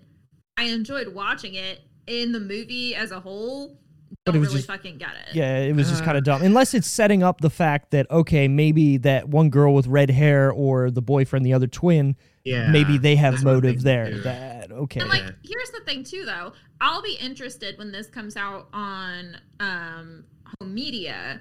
What deleted scenes, alternate endings, whatever, whatever there are, because I did not love the ending of Halloween Kills. we got our 4K in the mail this week, so we watched it the other night. Hold on. Before you say it, George cut- George hasn't seen it yet, so don't spoil okay, I'm anything. not. I'm not gonna spoil Steven. anything. I'm not gonna spoil anything. I'm just gonna say the alternate ending we got on It's the an extended disc ending. is It's yeah. extended alternate whatever. I would have loved to see that so much more in theaters. That's Evil something dies also tonight. People are mad that it's not like the canon ending. Yeah. So I don't know. yeah, I, I, and so I'm gonna be interested to see what's included once we have all of this extra stuff available at home. Yeah, and no, I'm not I- saying whether that's right or wrong for like I think there's a lot of arguments that can be made between like theatrical and director cuts and what's a true canon for a franchise or whatever, but I I just I would be interested to see what else they had planned and filmed and ready to go. Yeah, I mean, I really like the original Halloween that they came out with for these the next whatever thing, right? I did. I Yeah. just I couldn't get into the the new one. Halloween's Kills was just oh it Oh was really God. bad to me. I fucking love Halloween Kills. Travis is the only person I've spoken to that likes Halloween Kills. I'm just like a- or that loves it. I liked it. I did not love it. It was several levels weaker than Halloween 2018. I just I was I'm glad to hear anything positive because I want to see it so bad. And like I, I have just heard so many negative things, and I'm like, no, man, like it. I, I need that movie to be good for some reason. I love Well- Halloween. Not it's not a bad movie. I think what hurts it is that Halloween 2018 was so good. I'm not gonna lie, I fucking hate the end of Halloween 2018. wait because he's still. Never mind. You are five feet from him with a fucking shotgun. Blow his fucking head off. Just do it. Oh no, Happened in this, house burn down uh. And Scream also like the whole fucking thing with Dewey every again. time. Well, I mean, okay, he goes thing- back and says it, but you're right there. Why move away from him just to come back? Like, shoot him in the fucking head or her, right? Yeah. whatever. Yeah, I don't I don't get it. Like the whole thing. That's just that's could've the movie easily they had killed to made. Five minutes into the movie, they find out who the killer is. They blast his head, but he keeps coming back. Okay. Turns out like half the fucking town is like in on it somehow. There's some weird cult. I don't know. I'm just saying. Well, you know what? That that brings me into something I wanted to talk about, and that's the fact that why is Ghostface always coming back? You know what I mean? Like, why does all these people go? You know what? I'm gonna go crazy, but I'm gonna use the ghost face mask. You know what I mean? Or I, it made more sense when they were going after Sidney Prescott because that's what they did. Whatever. But in this movie, okay, we're gonna use it because they've made these stab movies that are shitty, so we're gonna make our own version of stab and make it better, so they can use this to make a better movie. But Yeah. I, I get it, but like, do something else. If you're going to be crazy, there's other Because movies out there. Because they didn't commit to the to the meta analysis this time. They didn't commit. It- It just felt like a shoehorned idea to bring was- Ghostface back. And I get Yeah. that, like in go in in the Scream universe, Ghostface isn't like Michael Myers or or you know Jason Voorhees, where there's not that supernatural type maybe thing there where he just keeps coming back. That would have been kind of a weird, cool thing to do in this. And I'm not saying it would work, but change up the formula a little bit and get meta and be like, hey, guess what? Ghostface is fucking dead, and you can't kill him. Ghostface is a ghost. Right? You know what I mean? Or Like, what, that's what I'm trying to say. Like, what if there's a weird cult in the town? Like, it turns out there's like hundreds of people involved. Like, yeah. or, or just something something Like a bigger whole, than like just a Wicker Man type situation. Yes, something bigger. Yes, take take the hereditary or Wicker Man direction with it. You know, make it weird and culty, and do an elevated horror movie, but do it better. You know what? And that would have been deconstruct it. cool if like all of the friend group like They were all the people that killer. on the subreddit. They were all from Dreadit. Like they That would be cool. So you guys have seen the Fear Street movies, right? They came out on Netflix. Yeah. So how cool would have it have been if it was sort of like that, where there's somebody resurrecting a dead ghost face? Doesn't matter who it was, right? I don't. I don't like Well, that. I don't want a supernatural don't want. Yeah, exactly. I don't want it to be supernatural. Eh, No, We're but just but trying- culty. we're just throwing ideas out. Realistic, I'd be into. okay, I get it. What I, you're saying? I'm yeah. not. I'm not super opposed to supernatural movies, but I have certain expectations with them, and I would have felt cheated if Scream had. Well, yeah, obviously they're they're not that, but I get what you're saying. And So I, like, I like this idea with the culty of it being like honestly like online hive mind type of cult versus like I was thinking like cult of thorn. I think Halloween has really scarred me Mm. the way I think Yeah, about don't think about cults. that. yeah, I was thinking more of um, well, what's the other Shaun of the Dead movie there, George? Um, with the town where everybody's in on all the Oh, killings. Oh, oh, uh, Hot Fuzz. okay. How Hot about Fuzz. Paranormal Activity three? Do you guys know that one? Yeah. Yeah. Wait, is when that the when one he opens the... door at the end and it's all those witches. There's a whole Yeah, coven. yeah, So yeah, far, yeah, yeah. That was the best part of that fucking movie. That movie is fucking good. I don't care what anybody says. Now, if they had done that and there had been a dozen Ghost faces, Ooh. oh, tell me that good. wouldn't have been. And then you could set up a whole new franchise about that. That would have been a fucking. I good. was really hoping in the hospital scene uh, when the elevator came down because we know that the one ghost face is there smashed into the Oh, shelves that it or was a whatever. ghost face I was in the hoping when the Okay. elevator opened there would be another ghost face so we would see two on screen at the same Yeah, time. we That I said sick. the same thing. Exactly the same thing. Yeah. When, when one Again- ghost face in trouble, the other one steps in. Right. Damn it. Again, change it up. Do something. You know what I mean? That's different than what you've done in four other movies. And that's why Well, I they- like Scream 4 is it was a little different than the three before it. You know what I mean? Like there was never that, hey, I'm Sidney Prescott's cousin or whatever or niece and she gets other people to do it for her, the whatever her boyfriend or whoever the fuck it was at the time. And then she ends up fucking just killing him. Like I like that. This movie to me just didn't it just didn't need to happen. I don't know. It just didn't feel like there was a reason for this to go on. And my main complaint is the fact you bring back Billy Loomis for nothing. They, That was they, really weird. they never I- commit to, to their new uh, to the meta analysis. I take it back. It's for her to say at the end, "Don't fuck with a serial killer's daughter." That's it. Did That's the like whole that reason. line. No, it was I- stupid. Did they did they de-age Skeet? they did. Yeah, they definitely like did did. because he does not look that crystal smooth. He's I uh, was like, honestly, he's got some I was like, I know some people barely age, um, but I was like, that looks too. Dude, that dude looked too- older in the original Scream movie. I know.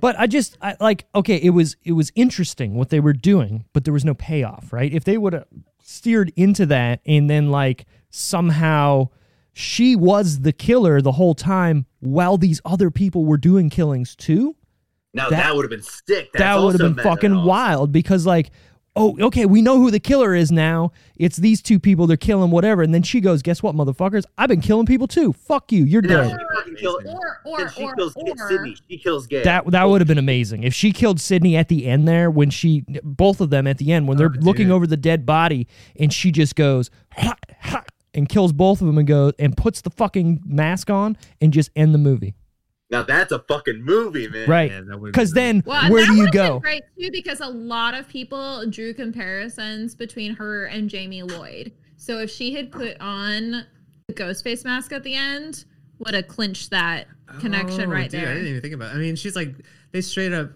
I mean, she's named Sam Loomis now, so she's God named after it. Doctor Loomis from Halloween. Fuck Dr. Loomis. She's straight up like a Halloween Fuck character him. now. well to bring this even more crazy uh her last name is Sa- uh, Carpenter right so oh yeah. Yeah, I like that that's cool I like that meta bullshit that's in an- there but Yeah, there's like all kinds of little references pepper, peppered in there. There was an Elm Street also. listen, I I get. well the one guy's name is everybody Wes so yeah obviously you're gonna Yeah, that's that but that one makes sense because they're like even like cheering like for West during the movie, so they're basically Yeah. like toasting the West like in the middle of the movie, which is kind of cool. right exactly But uh like I don't know, I, I feel like I get everybody keeps like putting out these like Carpenter and Wes Craven references all the time, but like I feel like let's give like new people Yeah. like a chance. I, I feel like that Throw stuff's been in done an- to death. and Aster Well, or I mean- um a uh uh oh god, who's the witch guy? Uh, What's his fucking name? what is his name? Robert Eggers. Thank you. Or an Eggers or a um Well, Sean we're Byrne. Just back to elevated. Yeah, well, I mean, the problem is Yeah. we're stuck in a society right now that just loves nostalgia, right? These new Yeah. people, they're they're who cares? I want my nostalgia. We're Well, the- and I think that kind of comes back to our whole discussion earlier about what they're doing the meta references to because um like what is trendy comes in waves of approximately 30 years or so, like Yep. three decades Yep. worth. So when we're looking at right now, like think back to The 90s. the first installment of Fear Street. Yep. It was an homage to 90s. Mhm. So many, like, so much of that aesthetically was like a love letter to the 90s. And I think when you look at Well, the whole movie, opening of that it- movie was Scream, if you think about it. Exactly, Yeah, exactly. exactly, Like down to Maya Hawke being the like most well known. Well, I mean, the guy's wearing a, a, a suit just like it instead of the ghost face, it's just a skull face. It's like the same Exactly. exact kill as the Yeah. Drew Barrymore kill. Yeah. Yeah. Um yeah. So I, I honestly though, what I would have loved is like some sort of meta commentary. And I was kind of like there was like a half hope I knew they weren't gonna do this. But because it's such a fucking played out trope of like, oh, you're uh you're doing the killing, but you don't realize it because you're having some sort of psychotic break or whatever. Oh, no, I didn't and I want would have that. loved it No, if I she had want this moment and she was like, "Oh shit, I've been doing these killings. It was me." And we had like this whole series of flashbacks, but then she finds out she's wrong. Like for it to just be completely like, "No, that's done Oh. to death." Like we don't need that Sam? twist. Yeah. Yeah, no, I get what you're saying. Like, she That thinks she's having a psychotic break, but then she's actually not. She's only psychotic thinking that. And then it's, Yeah. a, yeah, a flat. Okay, I I'm on board with that just because what you just said, yeah, has been done to death already. I just, like, again, I wanted something new and different. I just didn't want Scream 1 again. But that's what they did. That's what they did. They, I think that for okay, uh, you know, earlier, um, we said, you know, it's it's not unfair to compare these to these elevated horror movies, quote unquote, Yeah. because the movie does it literally name drops them. It's asking you to do that. Oh, yeah. it- Oh, yeah. well, I, I, okay, that's the, a the, idea. The thing bad I did idea. like at Fine. the end is when the girl says, "I still prefer the Babadook." I was like, "All right, that's such a fuck you moment for these, you know, writers to put that in there." Honestly, they're they're saying fuck you to themselves. That's like what. I- Yeah, I prefer the the elevated horror movies to the fucking sc- like they're literally saying that about their own movie. Well, and it's the thing same is, thing the Matrix did. Honestly, like Right, they're exactly. basically just saying like this movie doesn't need to exist if you ask me. so these like- movies that we're talking about, elevated horror movies, the reason why they're why always going to be a little bit better is they make you feel something. You know what I mean? Where yeah, okay, a scary movie, you feel scared, but like Hereditary, we talked about it on the episode we had. I think I it's our highest rated movie still. It, it is, but Oh yeah. it's one of those things that it makes you feel shit you don't even want to think about. You know what I mean? While you're watching it, where a scary movie, you know what you're gonna. You're, oh, I'm scared because there was a jump scare, or that's disgusting, or whatever. Where Hereditary just makes you feel disgusting. You know what I mean? I'm gonna be honest. Hereditary was probably the only movie in theaters that my jaw actually dropped. Like that whole. I know with which part the, it is. her- It's yeah, definitely her yeah, head hitting the fucking attic. Exactly. Holy shit! I was just like, holy shit. There was That- so that much movie about that cannot be movie that was. Uh, here's the thing, I love Ari Aster, and you know sometimes like when you're like, I love this creative person, I would love to have a beer with them. I don't want to have Nope. a beer with Ari Aster because I feel like we're gonna get too depressed and like talk Dude, over our hey. childhood traumas together. Like it's gonna be a bad time, you know. Right. Like, he has been through some shit the way he captures grief the way he does. Oh, dude, that I, dinner like- scene in that movie is so well done, and you know that you can't just do that. You have to be th- gone through it so much. that whole That's her the- maniacally waking everybody up in the middle of the night to Yeah. do it to do that ritual like i've been through that in my life and i Oh. was like i this is this is too real for me like i, I i'm uncomfortable i'm in this movie and i don't want to be i did not consent to this Not only that, but like the whole part where he like whenever that his sister dies in the car and he like doesn't react and he just sits there and drives home. So many people I've seen so many people take issue with that. no way, and, that's like, so well what done. would you do? Exactly. You're processing it. You don't know what's happening. Like you have no reaction. You just like That's a that felt very real to me. He's in totally shock. That's what that is. He doesn't trauma know what to do at that point, 100%, and yeah. then through the rest of the movie, it's PTSD for the demon to come in and take over him. Like it's so well Exactly. fucking done. yes So if you're gonna talk shit about elevated horror, do something better then. Thank you. That's that's where I'm Like, getting at. Prove, prove it. You know. Here's like the thing, otherwise, why even bring it up? I like that they did that because you can like elevated horror and you can like stupid, dumb slashers. And I think My takeaway from this is that there's space to like both, and this whole Space dividing line between- between the two of them is fucking stupid. I agree. I, I think I think Yeah. the movie. Sh- I think you stated that better than the movie did. The movie should have said what you just said. Instead, the movie I think tried to talk shit about elevated horror, and rather than address its own place amongst, you know, the current horror uh, landscape, if you will. yeah, that makes perfect sense. Like, I wanted a better message than, well, let's just scream again. Fuck it. Yeah, that's pretty much what they said. They were like, "Oh, I guess we're just going to do the same thing." It's like you're going to talk shit and then just do the same thing again. Then don't talk shit.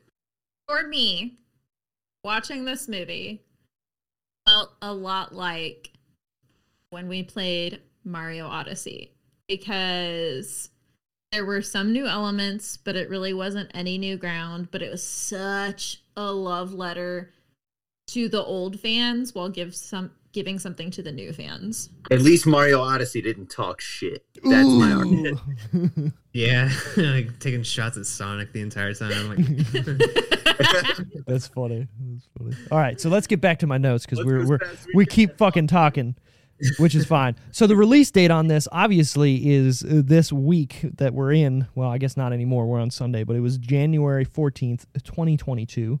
Still feels it was weird. my birthday present. Oh well, happy That's birthday to you. They definitely knew it was meant for me. So They yeah, good. thank Good you. job. Uh, it was filmed September 23rd, 2020 through November 17th, 2020.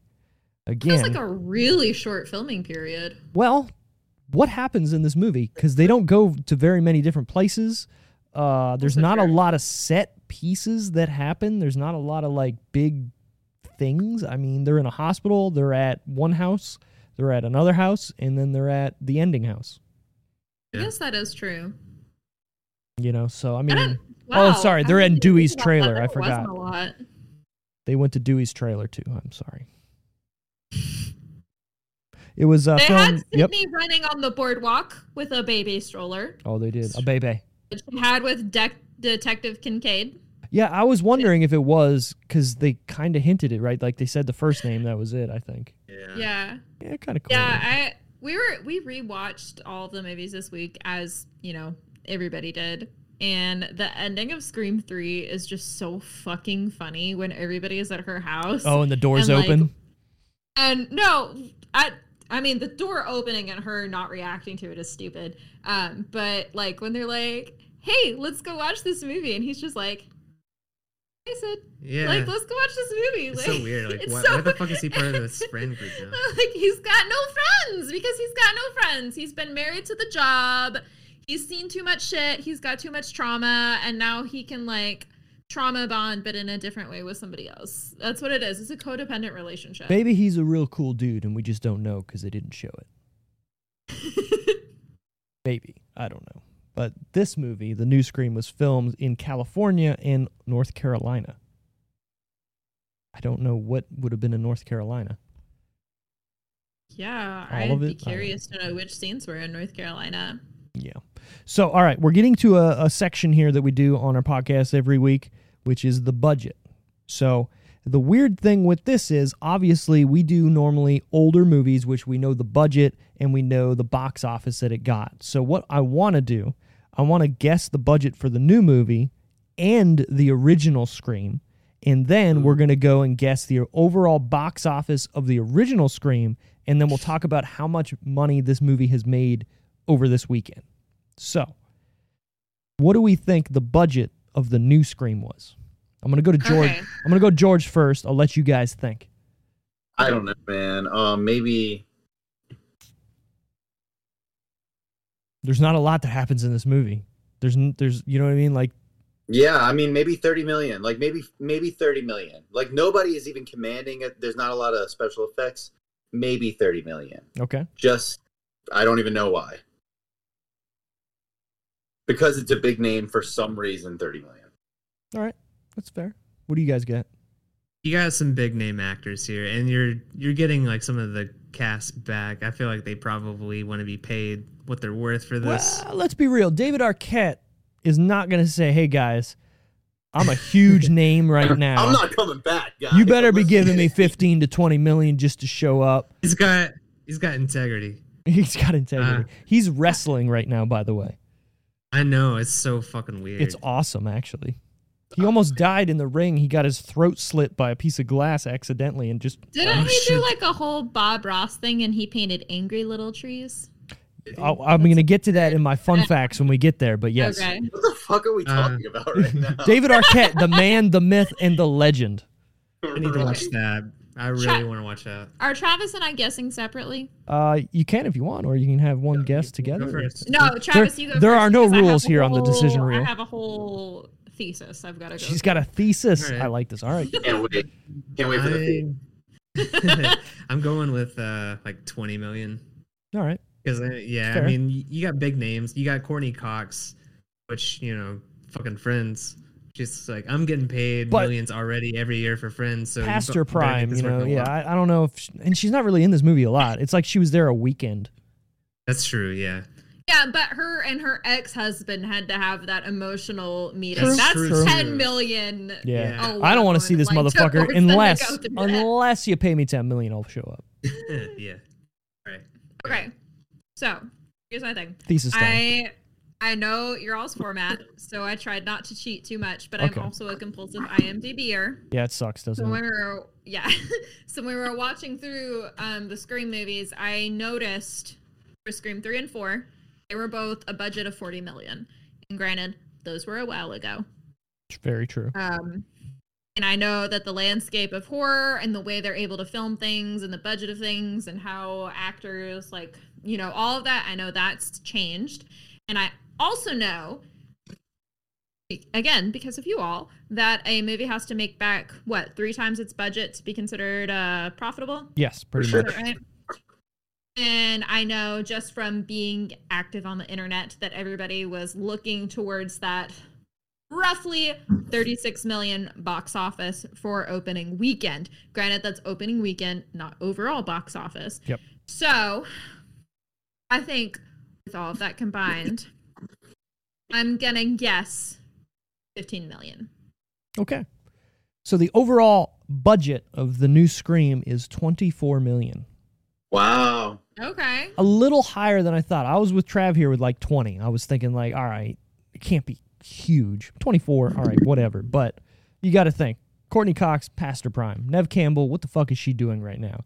Uh, Dude, Courteney Cox is in her 60s and she looked fucking amazing. Do not call her past her prime. 60? She looked good Oh, in damn, uh, the yeah. longest yard, and then she got some bad plastic surgery, and then got it fixed. So that's all I can see. She just looks like she's wearing a mask. I, I hate to say that because I really like her as an actress and everything, but I just can't look past it. So I apologize to Courteney Cox and the masks she is wearing. But She's really worried about your She's like 10 years She older than be. David Arquette. good so- for David Arquette then, or maybe good for her. I don't know. She's robbing the cradle there.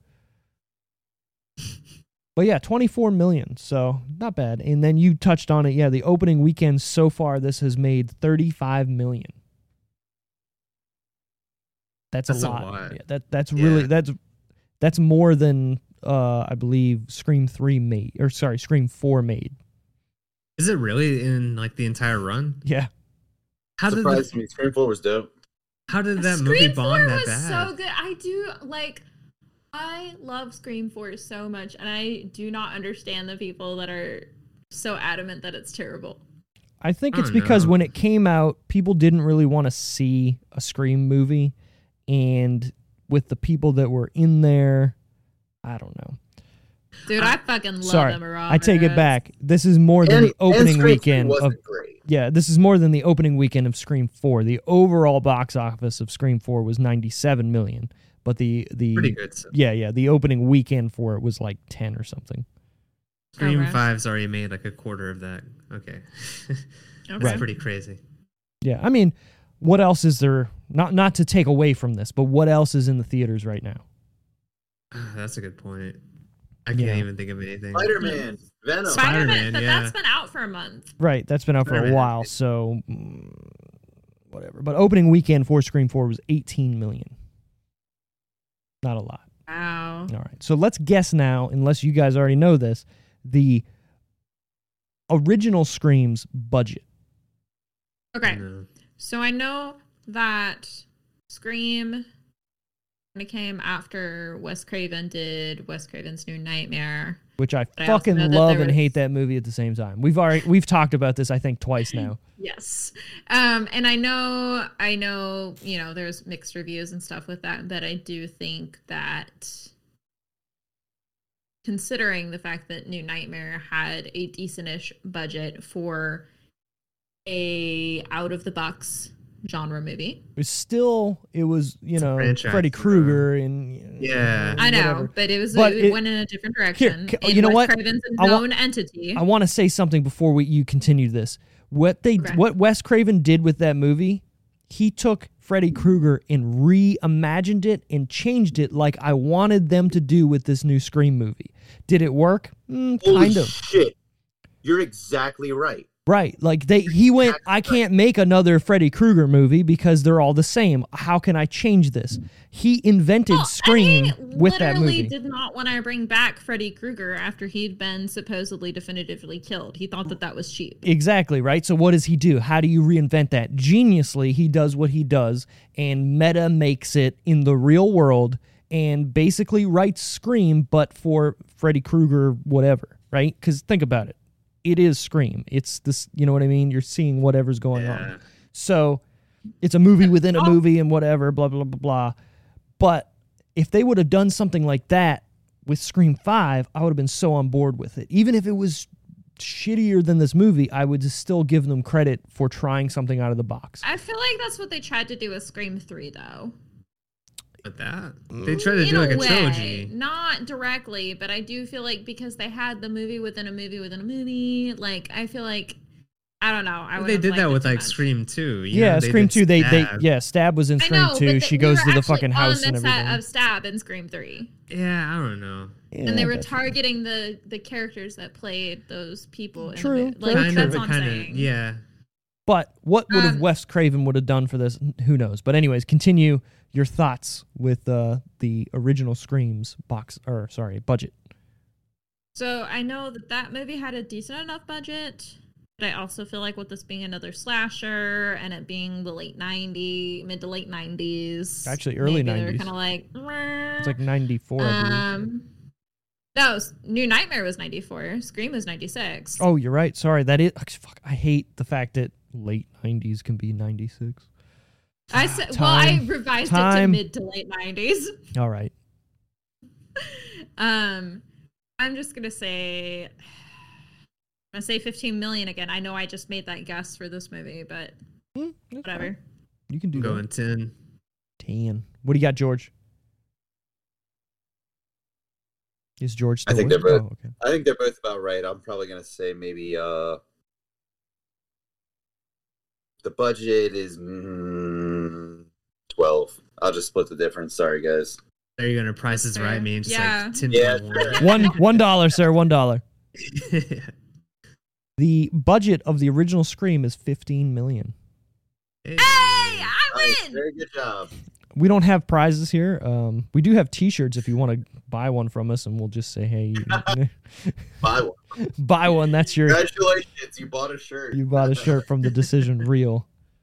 If you I, guys, like you know. I do enjoy the shirts, but I am also just one that bragging rights is enough for me. yeah, Always. touche, touche. Tried to tried to do a plug there, but it's all good. All right, No, so I, I enjoy I enjoy the shirts a lot, so it's fine.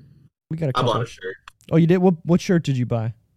Your mother's favorite movie podcast. All right, I like it. I like it. I like it. We do. If anybody's listening and wants to buy a shirt, go to our website at thedecisionreel.com, hit the shop button, and it'll take you to our store. And we have, I think, like six or maybe five or six different shirts to choose from.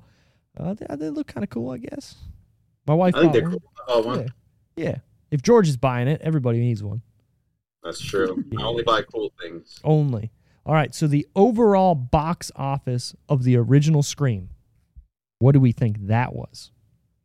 That was a big hit. I'm thinking it was like uh overall, like are we talking worldwide? Worldwide overall box office for when it's in the theaters. 150. Okay. God damn. Seconded. Uh, I'll say, yeah. I mean, fuck. I was gonna say 130 was the number that came to my mind. 173.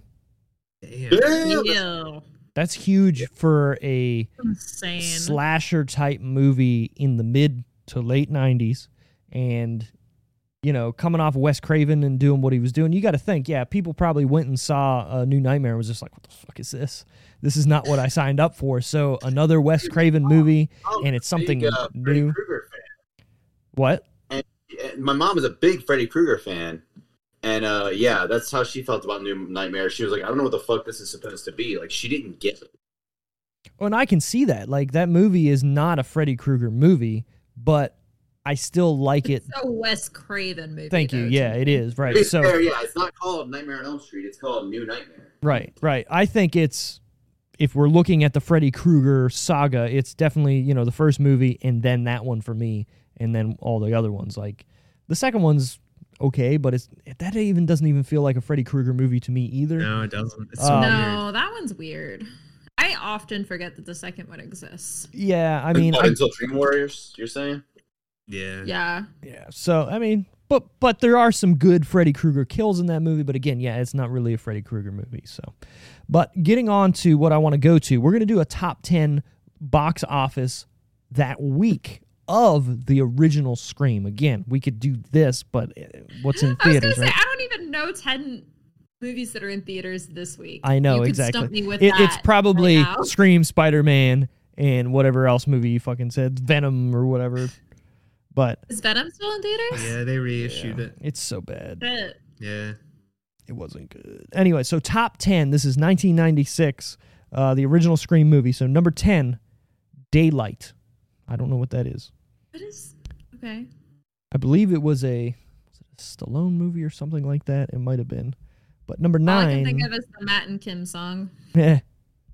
number nine, My Fellow Americans. Number eight, Jingle All the Way. Oh, fucking Arnold Schwarzenegger. Yeah, Jingle All the Way. I love that fucking movie.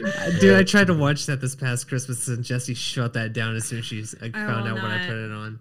I love that fucking It's- dumbass. Yeah, It's one of those fuck. movies where, like, if you watch it today, you can't get through it, like, for the first time. No. But if you watched it, you, yeah. But unfortunately, now that's all Hulu thinks we want to watch. Yeah, you know what? You're right. I every time I open Hulu, it's like you want to watch Jingle all the way. No, I don't. So funny. Yeah. Number seven, Mars Attacks. Oh, nice. Oh fuck yeah, Tim Burton at his best. That's That movie, um, you thought don't. That movie was older for some reason. Well, yeah, I think I mean, supposed it to feel feels that like way. it does feel. Yeah, it feels like feels like early '90s. But I will say this: going back and watching that recently, there's way more people in that movie than you think there are. Yeah, and they all get murdered in like no sec. Dude, Right. Jack Nicholson, like Pierce Yeah. Brosnan. Yeah, That movie's very good. is really good. Number six, The Preachers. Sorry, The Preacher's Wife. had to go to the next next line. Uh, the Preacher's Wife. Yeah, I didn't see that movie. I don't want to. I'm never going to. That sounds like the sequel to The Preachers. the preacher's the preacher's wife. Yeah. And number five, One Fine Day. I don't Number- know any of these goddamn movies. Number four, you might know this movie, Scream. Hey, oh wow. Yeah, number four. So I'm not going to do the whole let's guess the top three. We'll just get through the top three. So number three is 101 Dalmatians. with uh, with what's her name? Glenn Co- Close. Yeah, Glenn Close. Number two, Jerry Maguire. Oh yeah, of course. And number Tom one, Cruise in heyday. number one, which I didn't think this would be number one, Beavis and Butthead Do America. Dude, that movie's What? so fucking good.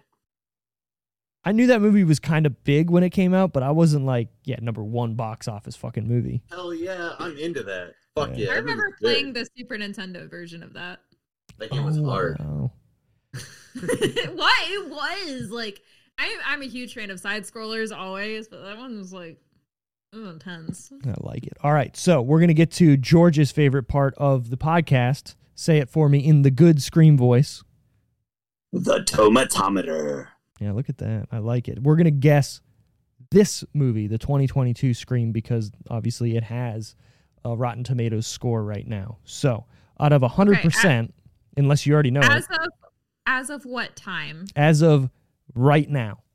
I'm Okay, staring so at it I've on my phone. So like, as of uh, Sunday, over the weekend. so- right? As of Sunday, January 16th at 9:30 Eastern Standard Time, this is what the Rotten Tomatoes score would be. Uh, George, what do you think it is? 56. Oh wow! All right, It just feels right. it feels just felt right. I got you. Okay. Yeah, I'm gonna go around like 65. Okay. I know last night it was at about 78. So I'm going to guess 70 right now. All right. All 8% right. Drop. So the critics score is at a 75 right now. Which means I technically win. You cheated. you cheated. You Wow. I asked I asked clarifying questions to make sure I wasn't cheating because if you'd said, "Oh, I wrote it down last night," I would have like abstained from the You had- contest, you had- but well, you had a starting point. well, it's not my fault that I'm well informed. All right. Mm. Yeah. If this was on Peacock, you would see what the fucking score is because it just puts it on the screen. I hate that. Oh yeah, it does. Again, if I didn't have a movie podcast in which this was like a thing to do, I wouldn't care that there was a Rotten Tomatoes score on my screen. But I fucking care now. I just fucking ignore Rotten Tomatoes Yeah. and IMDb honestly because it's all just like it's it's the same as any review anywhere where it's always the people that really love something or really hate something. I mean, You're it's right. Kind of like You're a- right. Like people who enjoy horror movies, like horror notoriously gets shit on at the bot, like or at reviews, no matter what. So you kind of learn to ignore it. Yeah. I mean, it's just like, okay, we go to order something on Amazon. I'm going to read the reviews. And if people can't tell me why they hate something, then I'm going to be like, well, I don't trust your two star review. Jeff from Arizona. Fuck you. You're only Jeff. reviewing it because you got a bad whatever that was. Like I think we talked about this on the episode that I came on your podcast for the uh, uh, Blood Rage episode, where you're only going to review something if you love it and hate it. If you what you just said, because if I watch something, I go, all right, that was all right. I'm not going to go IMDb. That was all right. You know, I'm gonna. go for it. I don't give a shit if. I hate it, I'm gonna say fuck this movie. I'm gonna go tell everybody that this movie sucks. Or if Li- I think it's the best movie ever, yeah. Two hours ago, we were sitting on our couch going, I'm Todd. I'm Todd. because there was a guy on Love It or Were you List were you banging the fucking that wall? looked just like Todd. Oh my so. God. Maybe it was Todd. Yeah, I told I it was funny. could've he was living with his mom. Oh.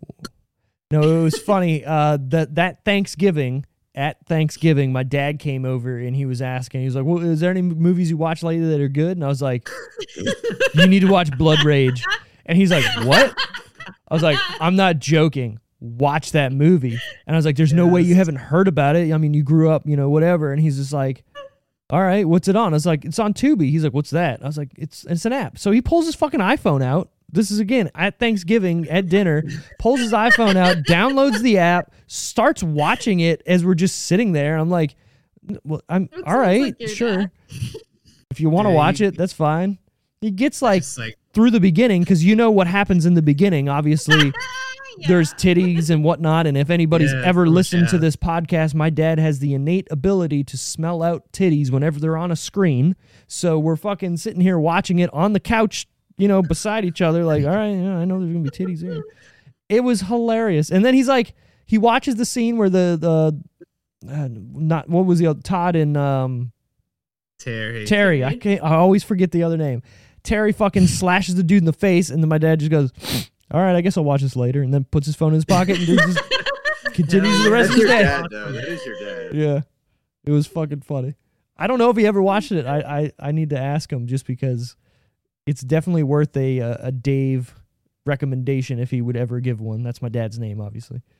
So, anyway, so the audience score on Rotten Tomatoes, we can either guess it or I could just tell you.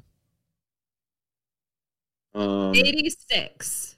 This Alright, one's we're out of guessing. 100, right? Or Yeah, am yeah, I thinking yep. of IMDb? IMDb's out of 10, Rotten Tomatoes Okay. out of 100. So, okay, 86 you said. Seventy. yeah, I'll agree. Something around like uh, 80. 84. Yeah.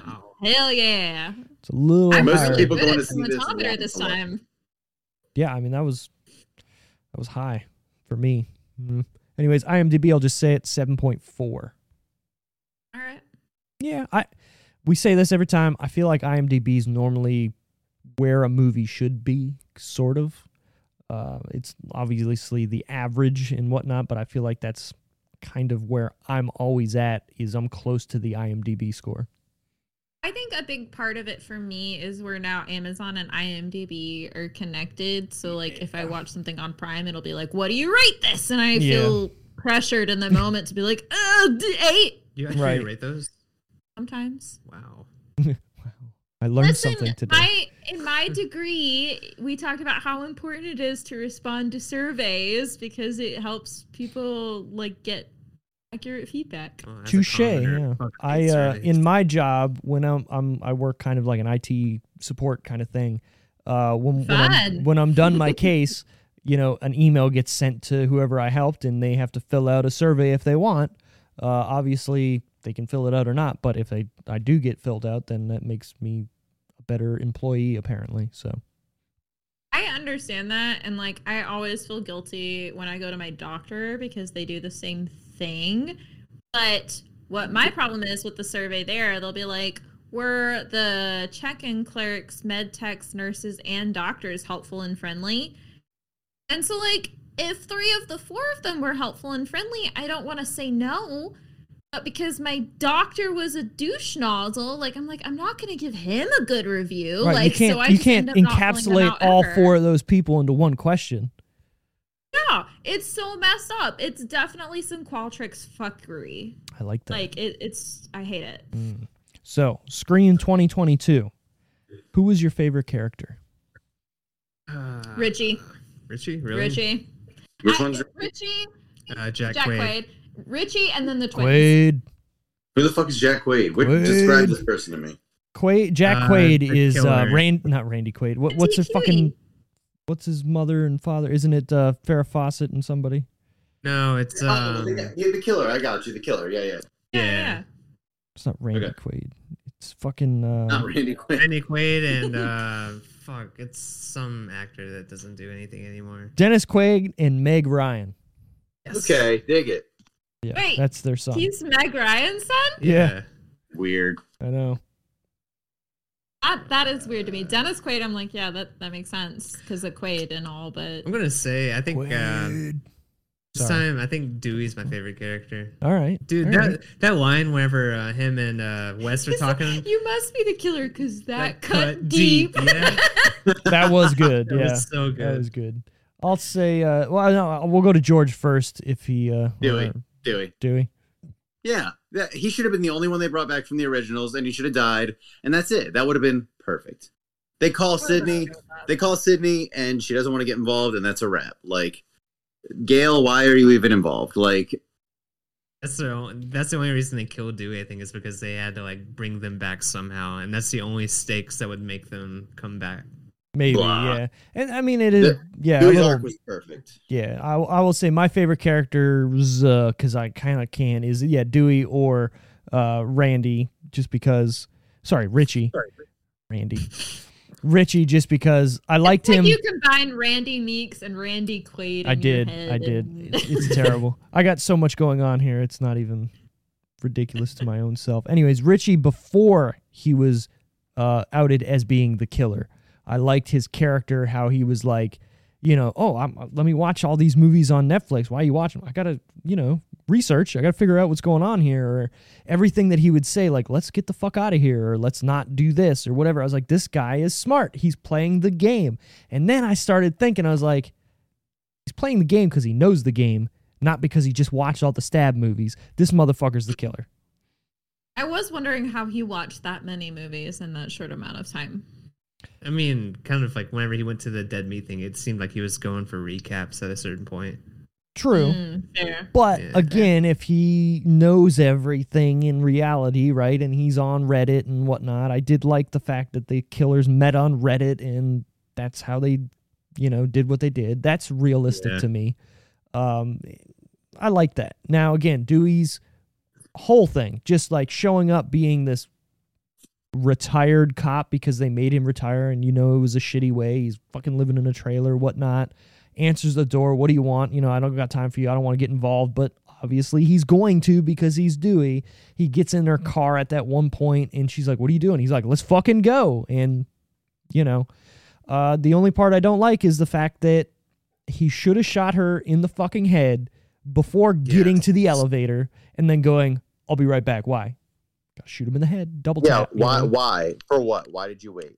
Right. Do And it. I am do gonna then. say this: I don't even consider Dewey, Sid, and Gale to be a part of this movie, really, because they have so little screen time. Dewey has a lot. and he's got a decent amount. I just, I, they're on a different level. You know what I mean? yeah. Like, I don't consider them to be. They're there, but they're not. They're not the movie. You know what I mean? No. Well, I mean, Dewey's in the movie more than the other killer. Yeah, that's true. You know, like Dude, I, That's a good point. Amber's face annoyed me. Like she had such a shitty look on her face the whole time. Amber? well, yeah, Yeah. because she was We did not get enough of her to really like I Yeah, they have the beginning part where they're all sitting around, just like in the original movie. They're all sitting around talking Yeah. about their friends and whatnot, and she's the one that says some bullshit, and you're just like, "Fuck this bitch." she like well and she said, Oh well Tara's basically dead. Which Right. is weird, especially when later we get to the hospital and she's so protective of Tara. And then Yeah. later I wonder She's why. only doing all of this because she's living in Stu Macher's house, but she's been friends with Tara for so long. Like, all of it just doesn't make any sense to me. Her motivation is the least believable. linear. All Okay. the for me. motivations honestly are kind of weak. I don't really. Jack Quaid's, I'm okay with it. It's, it's like, honestly, his character, I kind of, and don't take this the wrong way because it's not a direct Are you gonna hurt me? parallel. Are you gonna no, hurt I'm me? just anybody that's listening that's ready cut me to deep. like like lift up their pitchforks. For him, I feel very similarly to how I feel about Stu in the original. Him? Yeah, and I don't think they're equivalent characters. I'm not saying they are, but something about their energy that they bring on screen, and again, not comparing Jack Quaid to Matthew Lillard, but in terms of the ensemble that they're with. I get you- I get what you're saying, and the, the one thing too that is believable is Jack Quaid finding the girl who lives in this house and going crazy with her and being like, "All right, let's do this, let's do that, and whatever." The thing that falls apart is her being in this house and kind of being the person she is. You know what I Has mean? anybody like thought about the like disgusting part of the age difference here? Like she's a high schooler and he's like out of high school. He keep she keeps calling him baby, and he keeps not acknowledging it.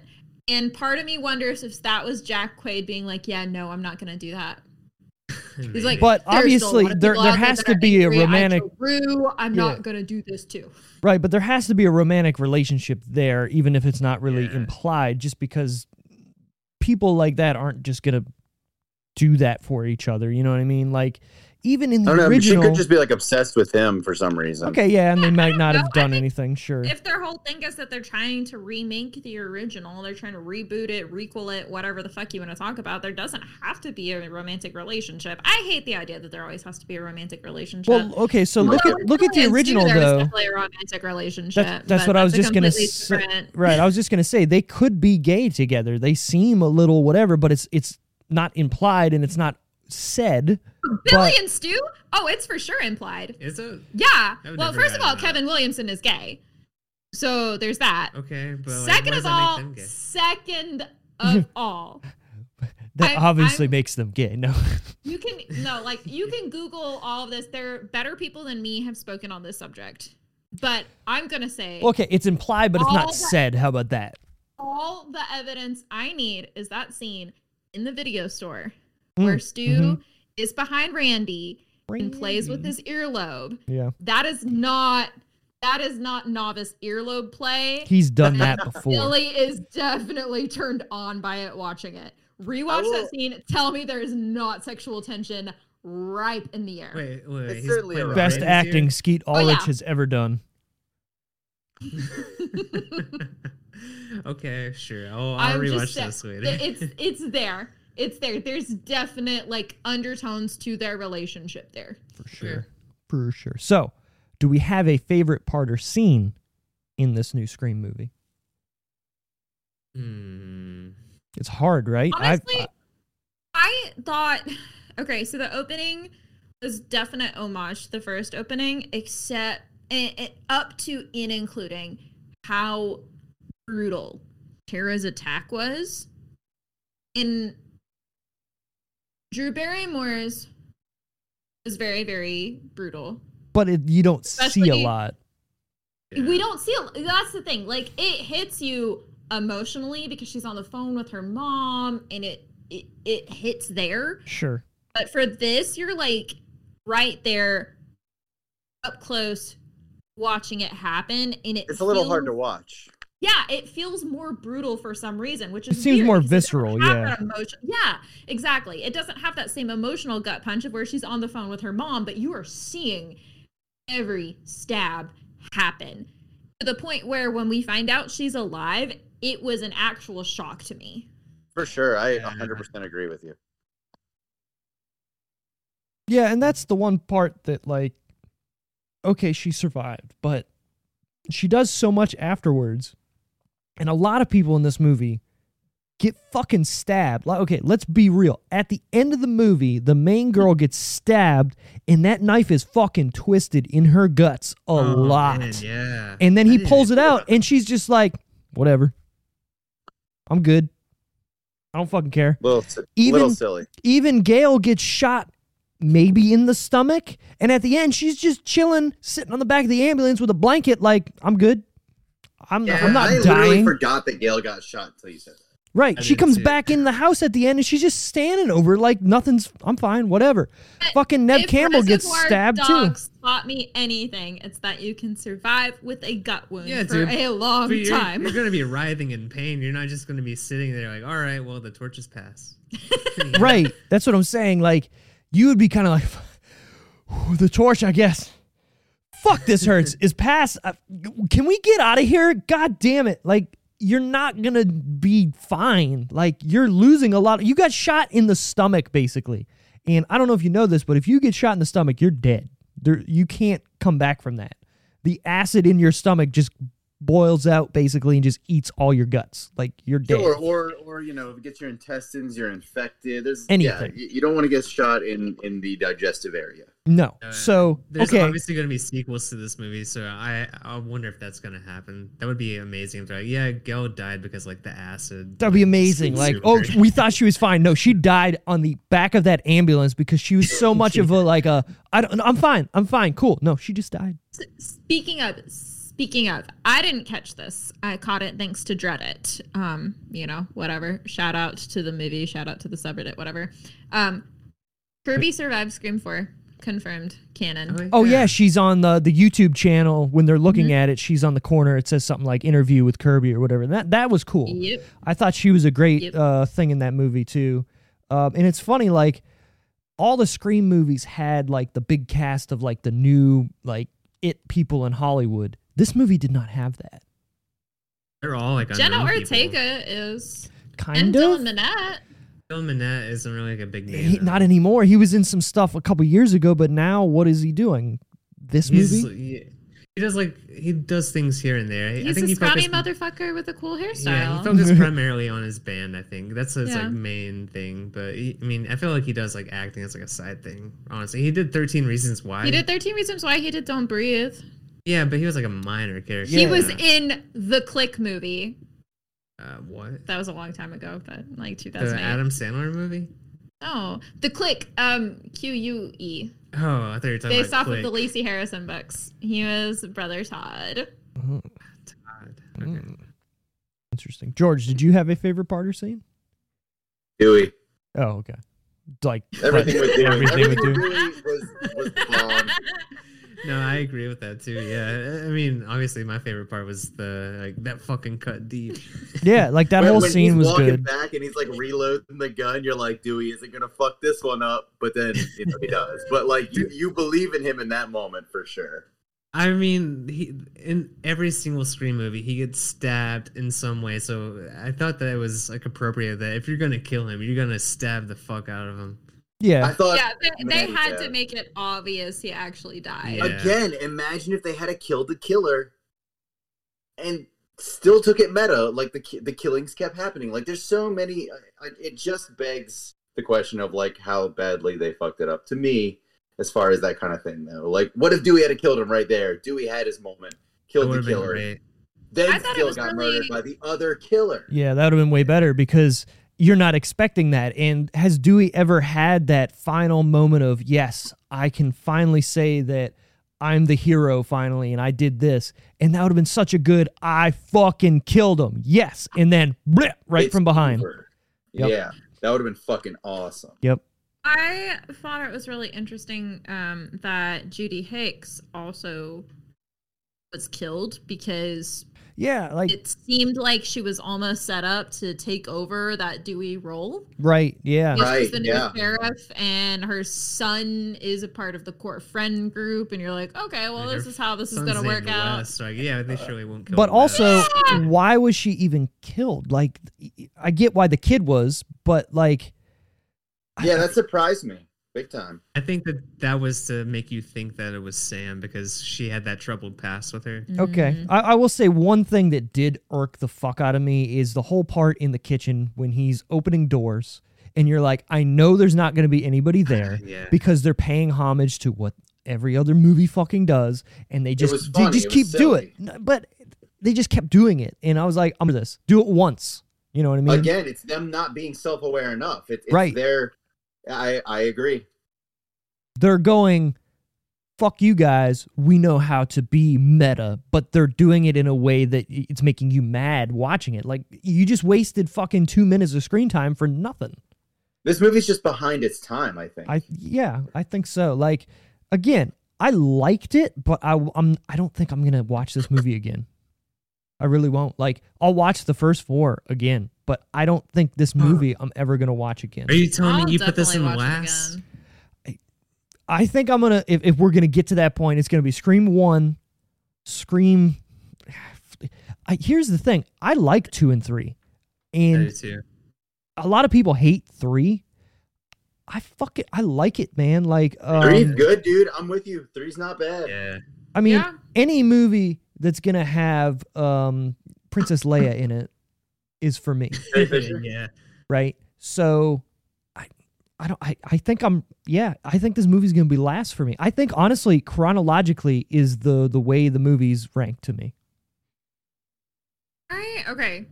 Can we can we have this discussion? Let's have it right now. Fuck it. Why not?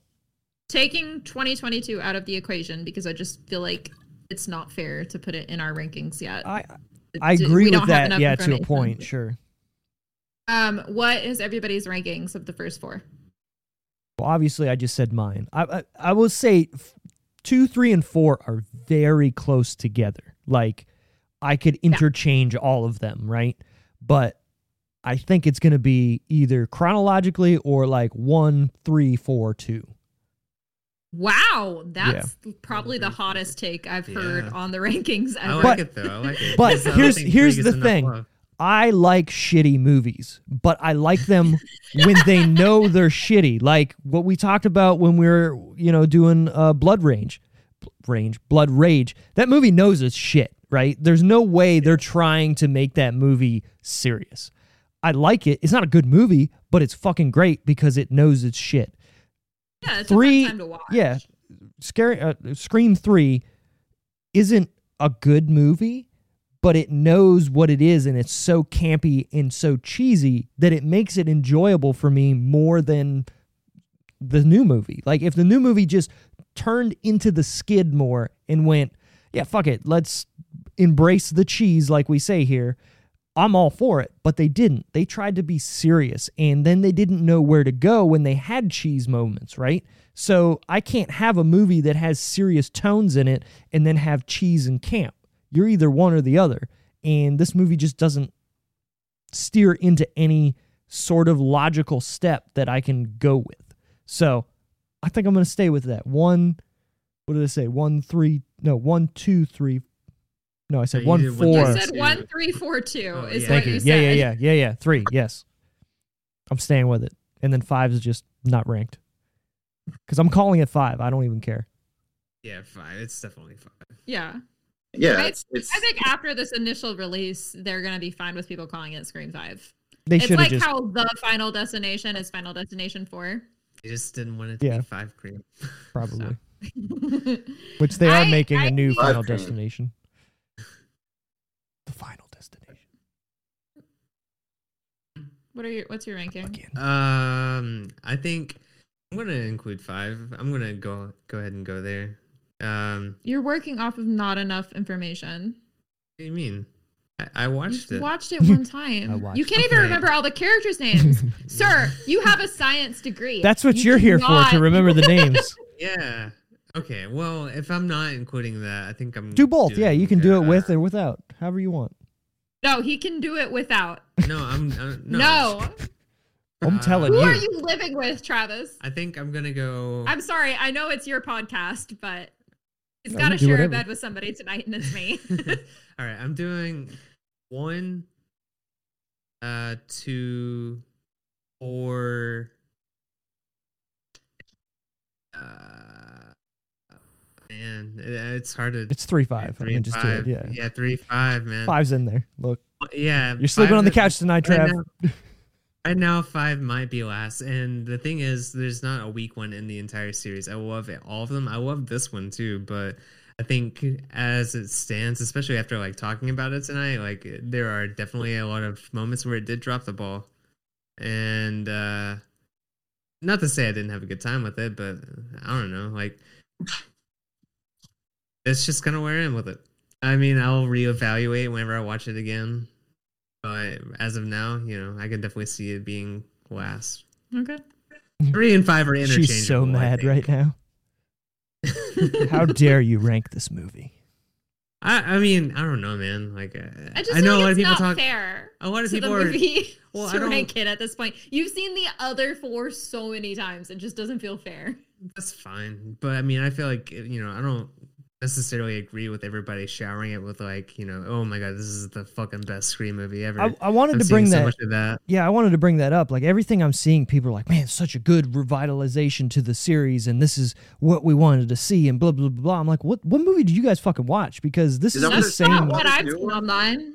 Huh? That's not what I've seen I've online. been seeing a lot of that. And the thing is, like, I see a lot of people, I feel like they feel obligated to feel that way because it's a new Scream movie. Like, I want, I don't want to, like, say that just because, like, I'm excited because, you know, a new Scream movie is being made because, like, obviously I love Scream, but, like, you know, I want to like actually be real with my thoughts on it. Uh, whenever I saw like the new Halloween movies, like I actually felt that way. It wasn't because like it's a new Halloween, because like that's my favorite series, but like I genuinely thought that those were good movies, and this one I think is a good movie too. But like I can definitely feel like it's a good movie, but there are better movies before. You know, like I I don't necessarily think it's like at the top. I don't.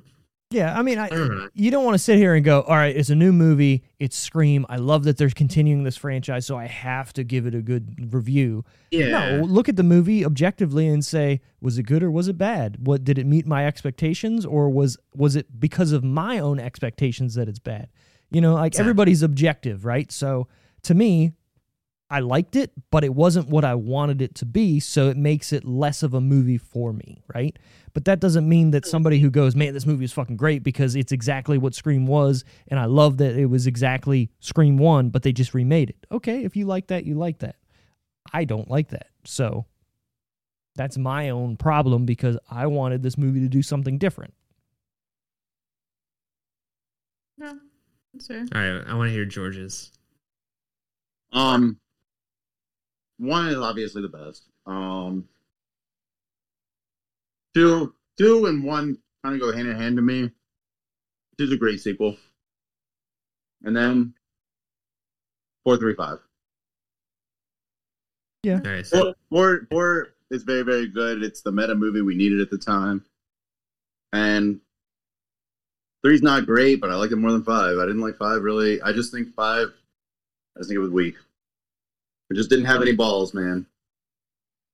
And if this movie came out as like let's say this was the second movie, there was no other movie in the Scream franchise and this was the direct sequel and it came out this many years later, I would be fine with this movie, right? Because it's not not doing stuff that already happened because it didn't happen yet, right? So I'd be like, all right, cool, this works. But because we've seen this so many other times in three other movies and they're not changing anything with the formula, do something different. You're five movies in. You know what I mean? Like, Also, like, Yeah. listen, this movie is begging. It is absolutely begging you to compare it to movies that do all of these things better. It's it's putting itself in that weight class with the dialogue. Like it it, it shouldn't have done so. If it didn't if it didn't sit there and pretend it was better than it is, it would have been fine. But I I'm, I'm like borderline offended that it's like talking shit at elevated horror. you're so mad. all right, so we got one one other. I want to hear Jess's top. Whatever. Oh, um, Or one, four, two, One, four, sure. two, three. Yeah. Uh four is an easy second for me just because I I like the new take that they I like that they changed it up for a new generation. Um kind of how I feel about part 5. Okay. Um two I feel like got messy, which I know was all stuff that happened in terms of production and that's fine and I'm okay with it. And three I love. Like I they're all very very close for me. Um, and I only have that ranking so readily available just because it's something that comes up so much when you tell people Scream is one of your favorite horror franchises. Like Yeah. you get used to having this discussion. Yeah, makes I think sense. they're all great. I am down to watch any one of them at any time in life. Yeah. Um, They are very like digestible movies that you don't Yeah. need Yeah. to. How would I say? This is gonna sound bad. You don't need to pay attention, right? But Yeah. they're fun movies, and there's nothing like too serious about them, and that's what I do like about the Scream movies. But really, what bothers me about part three that puts it in last place for me is that there's only one ghost face. That is weird. And this one, they make a point saying there's always two of them. but Roman, there's not right? always Ro- two. Roman? There's Yeah. been one where there's one. Yeah. Yeah, So that, that's really that's the only sticking point for me, and I, I you can make the argument that they're trying to do something different. Well, I, there- I mean, like it's fine. I just I don't because Ghostface at its core is like only mostly competent. You know hmm. what I mean? My yeah, God. yeah. That's Going why over outside. Ghostface is not a consistent person, is because it's always somebody different behind the mask. And Ghostface is always getting the shit kicked out of them. And it makes sense to have two different people there because otherwise, like, how is all this happening? Mm-hmm. So in the third one, there's so much stuff that's happening, and he like Roman has to be way more omnipotent than he actually like realistically is. yeah. There's parts So- of that movie in the beginning that just don't make sense. Yeah, so that's that's really my only big mark against three. Everything else about it, like you said, it's camp. It's stupid fucking fun, and I enjoy watching it. I'm not bothered by a lot of the things other people are bothered by it. I just wish there had been a second Ghostface to kind of like brush away some of those like mm, that seems a little bit far fetched. Yeah. Well, we're missing one other uh Scream movie, if you don't know, and that hasn't. I mean, there's a monkey that is uh Ghostface. If you've ever Okay, seen that- Jay you- and Silent you- Bob, we can Strike cut him Back- off now. If you ever seen Jay and Silent Bob Strike Back, there is a monkey that is Ghostface, and Shannen Doherty's in it, and Wes uh, Wes is in it as well. Um, it's hilarious. I don't even care if it's like five seconds serious? of the movie. I don't remember this. You don't remember in Jay and Silent Bob Strike Back, they bust onto the set of Scream. I don't. I don't remember this. It's like right at the It's Wait. towards the end. That why that they're on the scene, like uh, at the studio in part Yeah, three. exactly. That's that's the Oh, exact dude, reason why they're there. cameo. Yep. They Okay. they each were in each other's movies uh, at that time, and it's, it's fucking hilarious. Because it's Miramax, and that's why. But anyways, I mean, I have some fun facts here if we want to get to that. Yeah. All right. The fun facts of the fucking week. David Arquette, who is a certified Bob Ross painting instructor, taught several of the cast members how to paint like the legendary artist during filming breaks. Dude, this Sick. guy's like a renaissance man. He's like doing wrestling and painting. Like I Bob know, Ross. right? He's just trying to do everything he possibly can do And you know what? It's amazing. Good for him. I know. With its release on January 14th, 2022, it will have been 25 years and 25 days since the original film, which came out on December 20th, 1996. Ooh. It was kind of a cool little fun fact there. This is the first Scream movie not directed by Wes Craven, who passed away sadly on August, or sorry, in August of 2015 from cancer. Uh, this film is dedicated to him at the end credits. Or Wes. Yeah. A lot of people are sharing that too, which is kind of cool, just the for West thing and everything. In an interview on the Drew Barrymore show, Jenna Ortega said the cast watched the first Scream movie on a projector as they ate popcorn on hol- uh, Halloween night in 2020. Cute. Yeah, that's kind of cool. I mean, why not, right? As you're filming and let's watch it.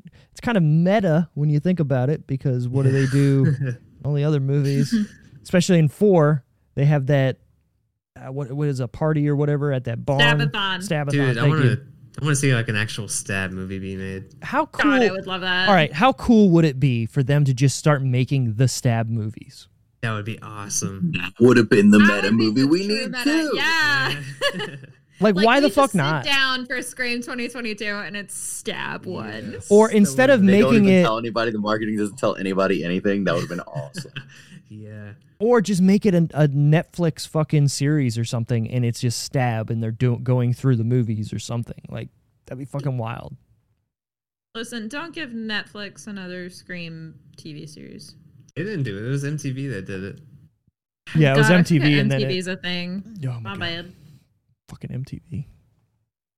Dimension Films lost the rights to the Scream franchise that they had had since the first movie in 1996. Lantern Entertainment and Spyglass Media Group bought the rights to some Dimension franchises, including Scream, Scary Movie, and Children of the Corn. The one thing I want to say with that is the fact that Dimension had Scream and Scary Movie together. Yeah, I would have never guessed that, but I guess it kind of makes sense. They're making Hell fun yeah. of their own movie, and I, I I'm just gonna say this, and I'm gonna put it out there. I think the first scary movie can be involved in the Scream series talk. I think so you can. good. It's the first scary movie is very, very, very good. Yeah, it's almost not a parody movie to me. Like it's its own thing. Yes, it's parodying a lot of those movies, but it does it so well, and it has its own mystery that works. That it's, an amazing movie. the movie. comedy version of what Scream was. Scream Yeah. was the horror version of a parody of horror movies, and Scary Movie is the comedy version of that. you know what? I You're- like that. You're right. Yeah. yeah. It's made by people that love and understand horror. and It is yeah. almost It- a it- perfect remake too. Like it is shot Yeah. for shot remake. It's dialogue and everything. It's so good. Oh, it is. It definitely feels like one What of are you like waiting for? Yeah. it definitely feels like one of those like I can make fun of my younger sister, but you can't. Like it, it feels Yeah. like that. They they obviously love the source material. Yeah. I mean, if you look at it, yeah, the shot for shot to me, like the movie theater scene where the girl, Cindy, that girl is in there and she gets fucking stabbed just like Jada Pinkett Smith gets stabbed in, I believe that's the second one, right? It's Mhm. so perfect that it's literally the same, but it's for laughs in Scary Movie and it works so well because literally everybody's like, shut the fuck up, bitch. And they just all take turns stabbing her. I'm to watch that probably tomorrow. When asked in August 26, 2020, TooFab in, in a TooFab interview who he would like to see killed in an opening scene for the film, David Arquette jokingly said Logan Paul or his brother Jake Paul. yeah. Dude, that, uh, I would have been pissed that they would have been in a Scream movie, but That's it who would have been needs to be killed satisfying. in the scary movie uh, cover of Scream 2022. Yeah, that would be nice. Or if you know somebody could just not rig a boxing match with them and they actually get knocked the fuck out, that would be nice. Mm. I I, I don't want them David Arquette. even even to be killed in a scary movie. Like I don't I don't want them to. I don't want to see their names or faces anymore. Well, I'll say this: Yeah, Jake Paul just got scammed for like three million dollars of fake Pokemon cards, so that I makes things that. better. That's what you get when you're a fucking piece of shit. I know, right? Or when you have so much money that it doesn't fucking matter. Yeah, three million in Pokemon cards. Yeah, sure, sure, sure. Who the fuck is selling Pokemon cards for three million dollars? Dude, that is a crazy business right now. I uh, it's really weird. I'm I- really I don't mad even at know all. the details. Shit, I need to get on that because I have some first edition cards that are You can like make a lot of money. mint in sleeves that I probably should Oh, look shit. into. You'd be, yeah, you actually should. Side story my brother at the time, this was like 97, 98. We went to Walmart in Buffalo. We lived in Canada. This was going over the, the border at the time. And my grandmother bought us one pack each of Pokemon cards. He got, or sorry, I got a holographic Mewtwo, which I still have, and then some other kind of cool cards. My brother got first edition Charizard, right? If he still had that today, that would be worth so much fucking money. You know what he did? He fucking traded it for a pack of gum. Ah, dude, it's like the whole Bitcoin shit. Oh right, like you're right. Like how would you know? Like the uh, what was it? Blizzard had some um, tournament, and if you won it, you got or no, sorry, if you came in like the top five, you got like six bitcoins or a hundred bitcoins or something, and at the time it was worth like a couple cents. Hundred bitcoins today, Jesus Christ. What's a bitcoin like? Forty six thousand dollars or something right now. I'm gonna be honest. Cryptocurrency is still entirely foreign to me. I don't understand it. I understand don't it to to a point. I own some stuff, but let's look. I'm going to look at it right now because I have my my own portfolio.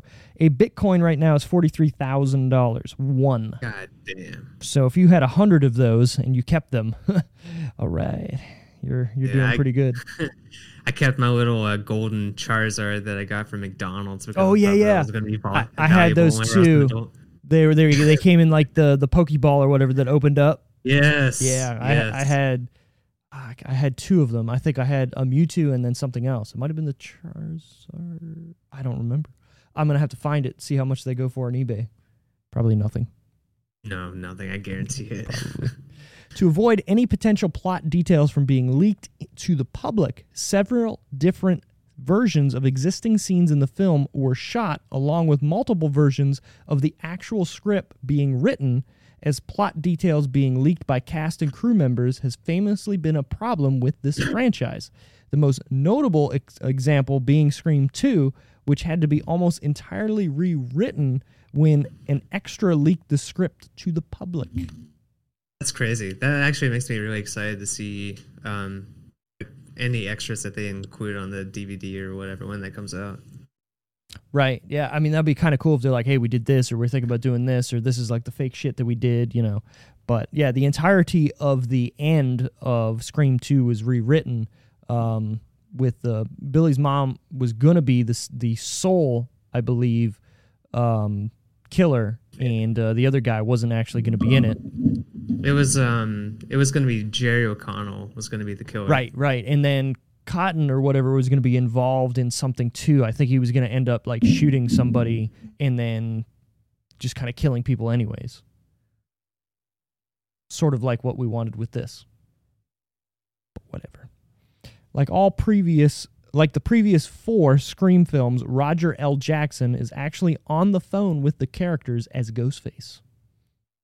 Nice. It's Mojo Jojo. Yeah. That's that's kind of cool though that like while filming he's actually on the phone with them talking and shit. That That is cool. that adds to it because obviously most productions they don't. The only other thing I want to say that kind of bugs me about this movie, who still fucking has a landline? That kind know, of so took me out of it a little bit too. Like I know that's kind of necess or it's like a necessity for a screen movie, but really, I know that my mom has a landline. Jesse's looking at me right now. She only has that because it's a business that she doesn't want to lose her phone number because you know that's what people Yeah, remember. that But, makes like, You know, sense. that's like an actual house. You know, nobody at a house is gonna have a landline anymore. Again, like some people do, uh, some people don't. I get it that okay, yeah, whatever, but they do, you know, obviously involve the cell phone in it too. So that's where I'm like, okay, cool, whatever. Obviously, at the end, you're like, well, it makes perfect sense now how he didn't clone the phone. That was just her fucking, you know, texting her saying this isn't whoever. So that makes sense. But the whole how she unlocked the doors and stuff too, maybe her friend gave her the thing to unlock it as well. that would work, but I don't know. It just I don't know. That's that's one I didn't really think too much about. It's like one of those things like it's it's just the opening. I know. Yeah, I, I definitely overanalyze things to a point where I shouldn't because it ruins things for me, but my brain doesn't let me not do it. And It's hard not to with this series, especially. Right. When you're and again, when you're trying to be serious in this, then I have to look at that. So Yeah. Yeah. Initially titled Scream 5, the numeral was dropped for the title to make it very clear that this film, though a direct sequel to Scream 4, was a relaunch of the series since the fourth film, fourth film was supposed to be a start of a new trilogy that never happened due to the low box office return and Craven's death.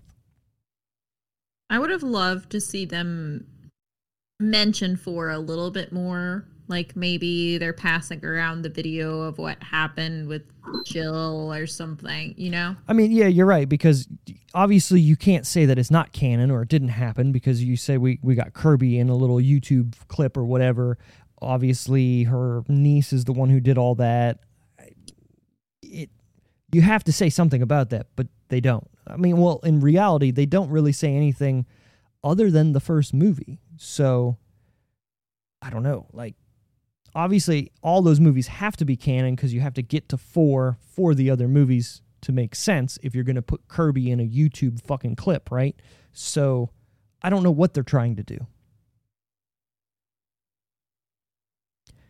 This film was delayed from 2021 in its initial release date of January 14th to January 14th, 2022, due to obviously the COVID 19 pandemic. They uh, were supposed to have a red carpet ceremony and everything too, like the week before, and they had to cancel all that as well, uh, just because of Omicron and all that. Ooh, you know what, George? Give me a good Omicron. Omicron. Yeah, that's pretty good. That's pretty good. I like it.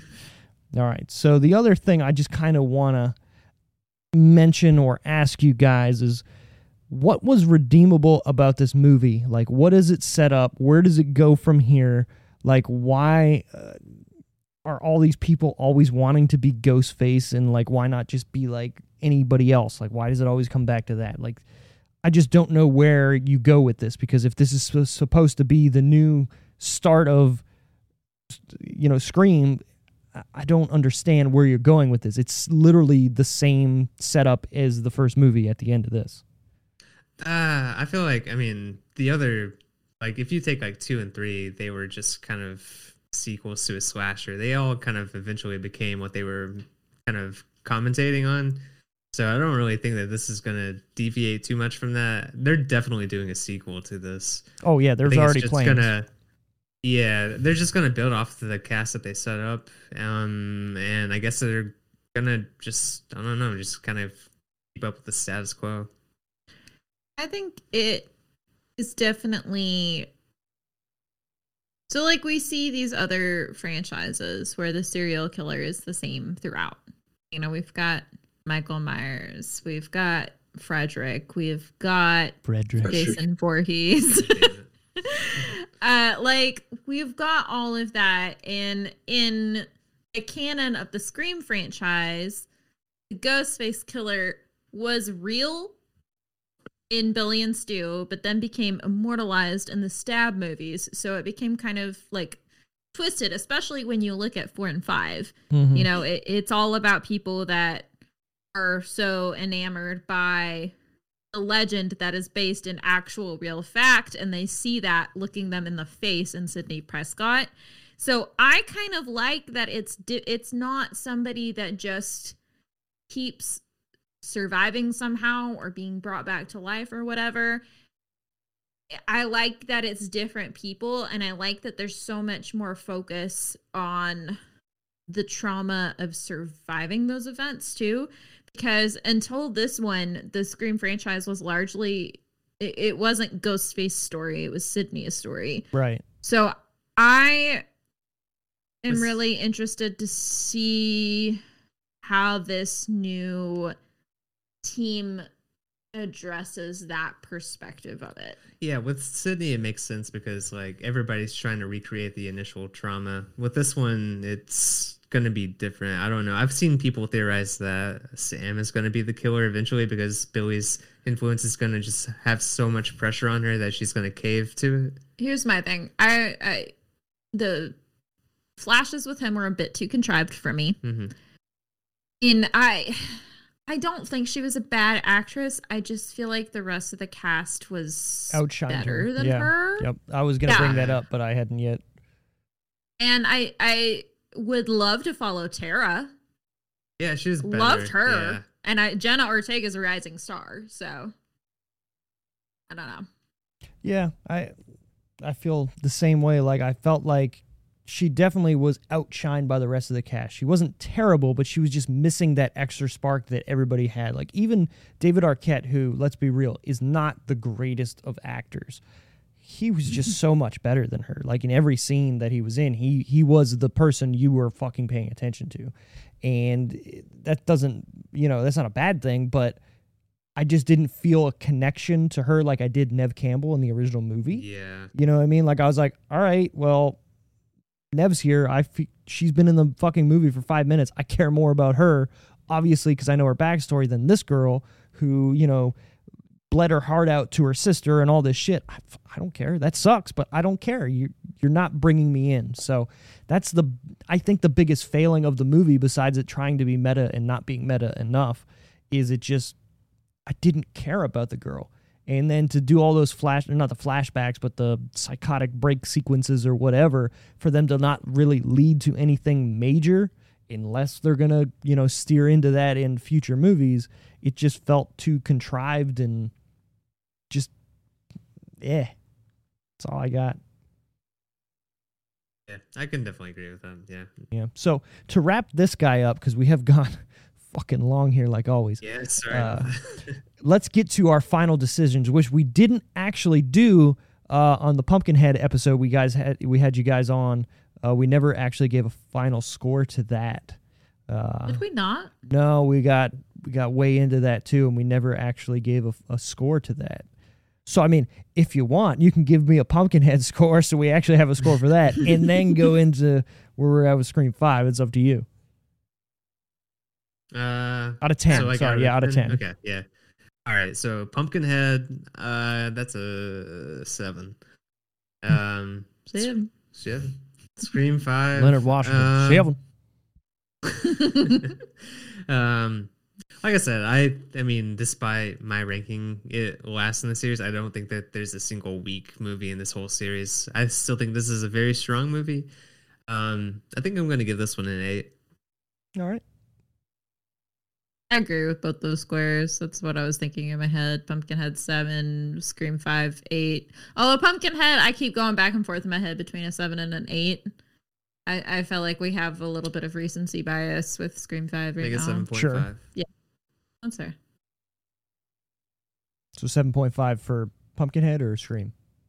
Uh, Pumpkinhead. Okay. All right. All right. George, where you at? Man, I'm sorry, guys. um, I'm gonna give them both fives. so Pumpkinhead you know what? five and Scream C's five. got degrees, George. It's fine. Hmm. So all right, Yeah. I oh, let's fucking go Pumpkinhead first. That movie is way better than it has any right to be. The creature work makes a point for itself there. I'm gonna give Pumpkinhead a six. That movie's it's not a good movie, obviously. It's it, it knows it's not. The acting is Yeah. so bad in it, but like it's it works. But fuck, I'll watch it. I will watch Pumpkinhead more than I'm gonna watch the new Scream movie, and that's saying a lot actually because I like the Scream series. I like everything about every one of these movies.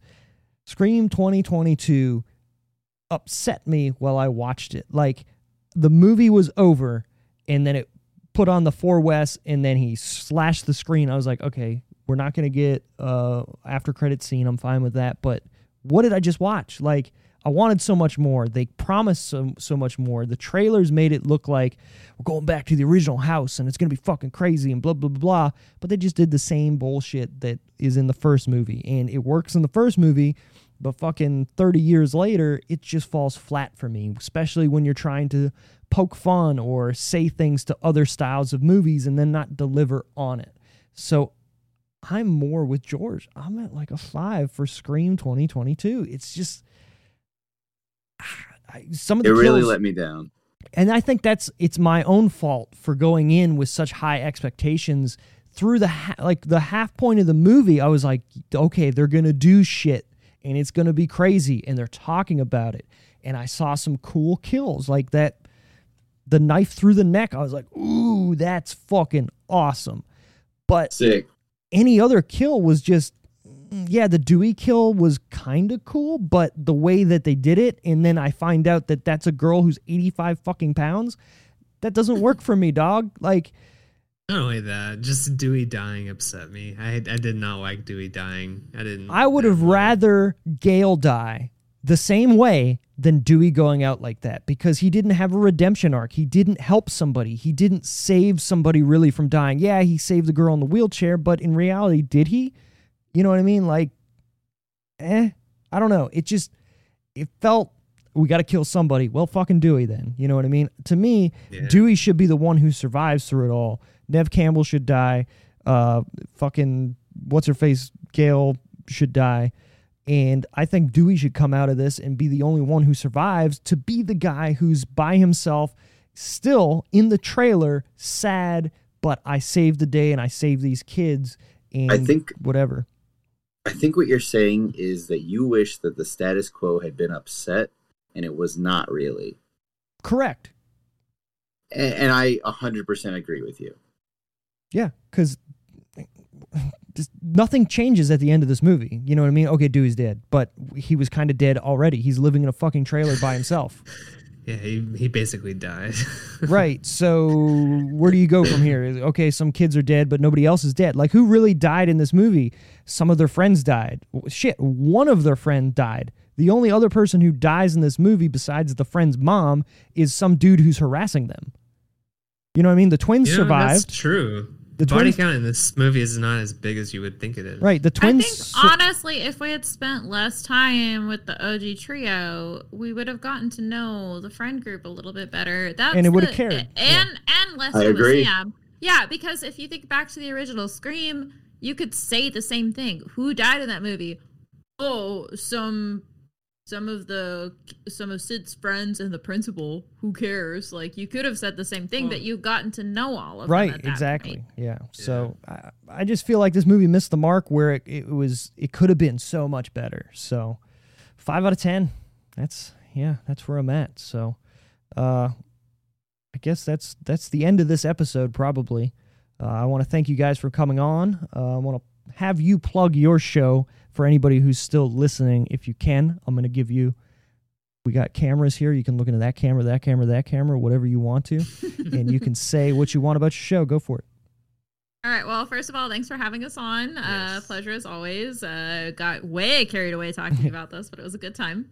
Uh, we are What's Your Least Favorite Scary Movie? We are primarily a podcast where we talk about the good, the bad, the ugly, and the unpopular of all our favorite scary movies. It uh, kind of started off because while we are both horror fans, we have very different opinions of what makes a good horror movie and we like to have a, good civilized and sometimes silly discussion about those differing opinions um, we have a website what's your least favorite scary movie.com and instagram least favorite scary movie podcast twitter least fave pod um what else do we have we're just we're That's- everywhere that's just it, just google yeah. it it's fine it's Just yeah just Google it. Yeah, everybody's everywhere nowadays. I mean, you got to have to be and you got to play the game, right? So, again, I thank you guys for being on this episode. I thought we had a very good discussion uh, about the new Scream movie and some other shit because it always happens. We do go off the rails here on the Decision Reel. Um, it should be called Off the Rails Reel or some shit. I don't fucking know. Off the reel. Off the reel. oh, off the reel. Look at that. Man, maybe we'll just change it all up. I don't know. But hey, for anybody who's still listening out there, I appreciate you guys staying with this for probably our longest episode at this point, but I think it all really works. Um, again, you can find us on the Decision Reel everywhere else. We got a website, we got merch. Check it out. Leave us a fucking review, drop a favorite, whatever. Fuck it. I like it. Thanks, guys. Peace out.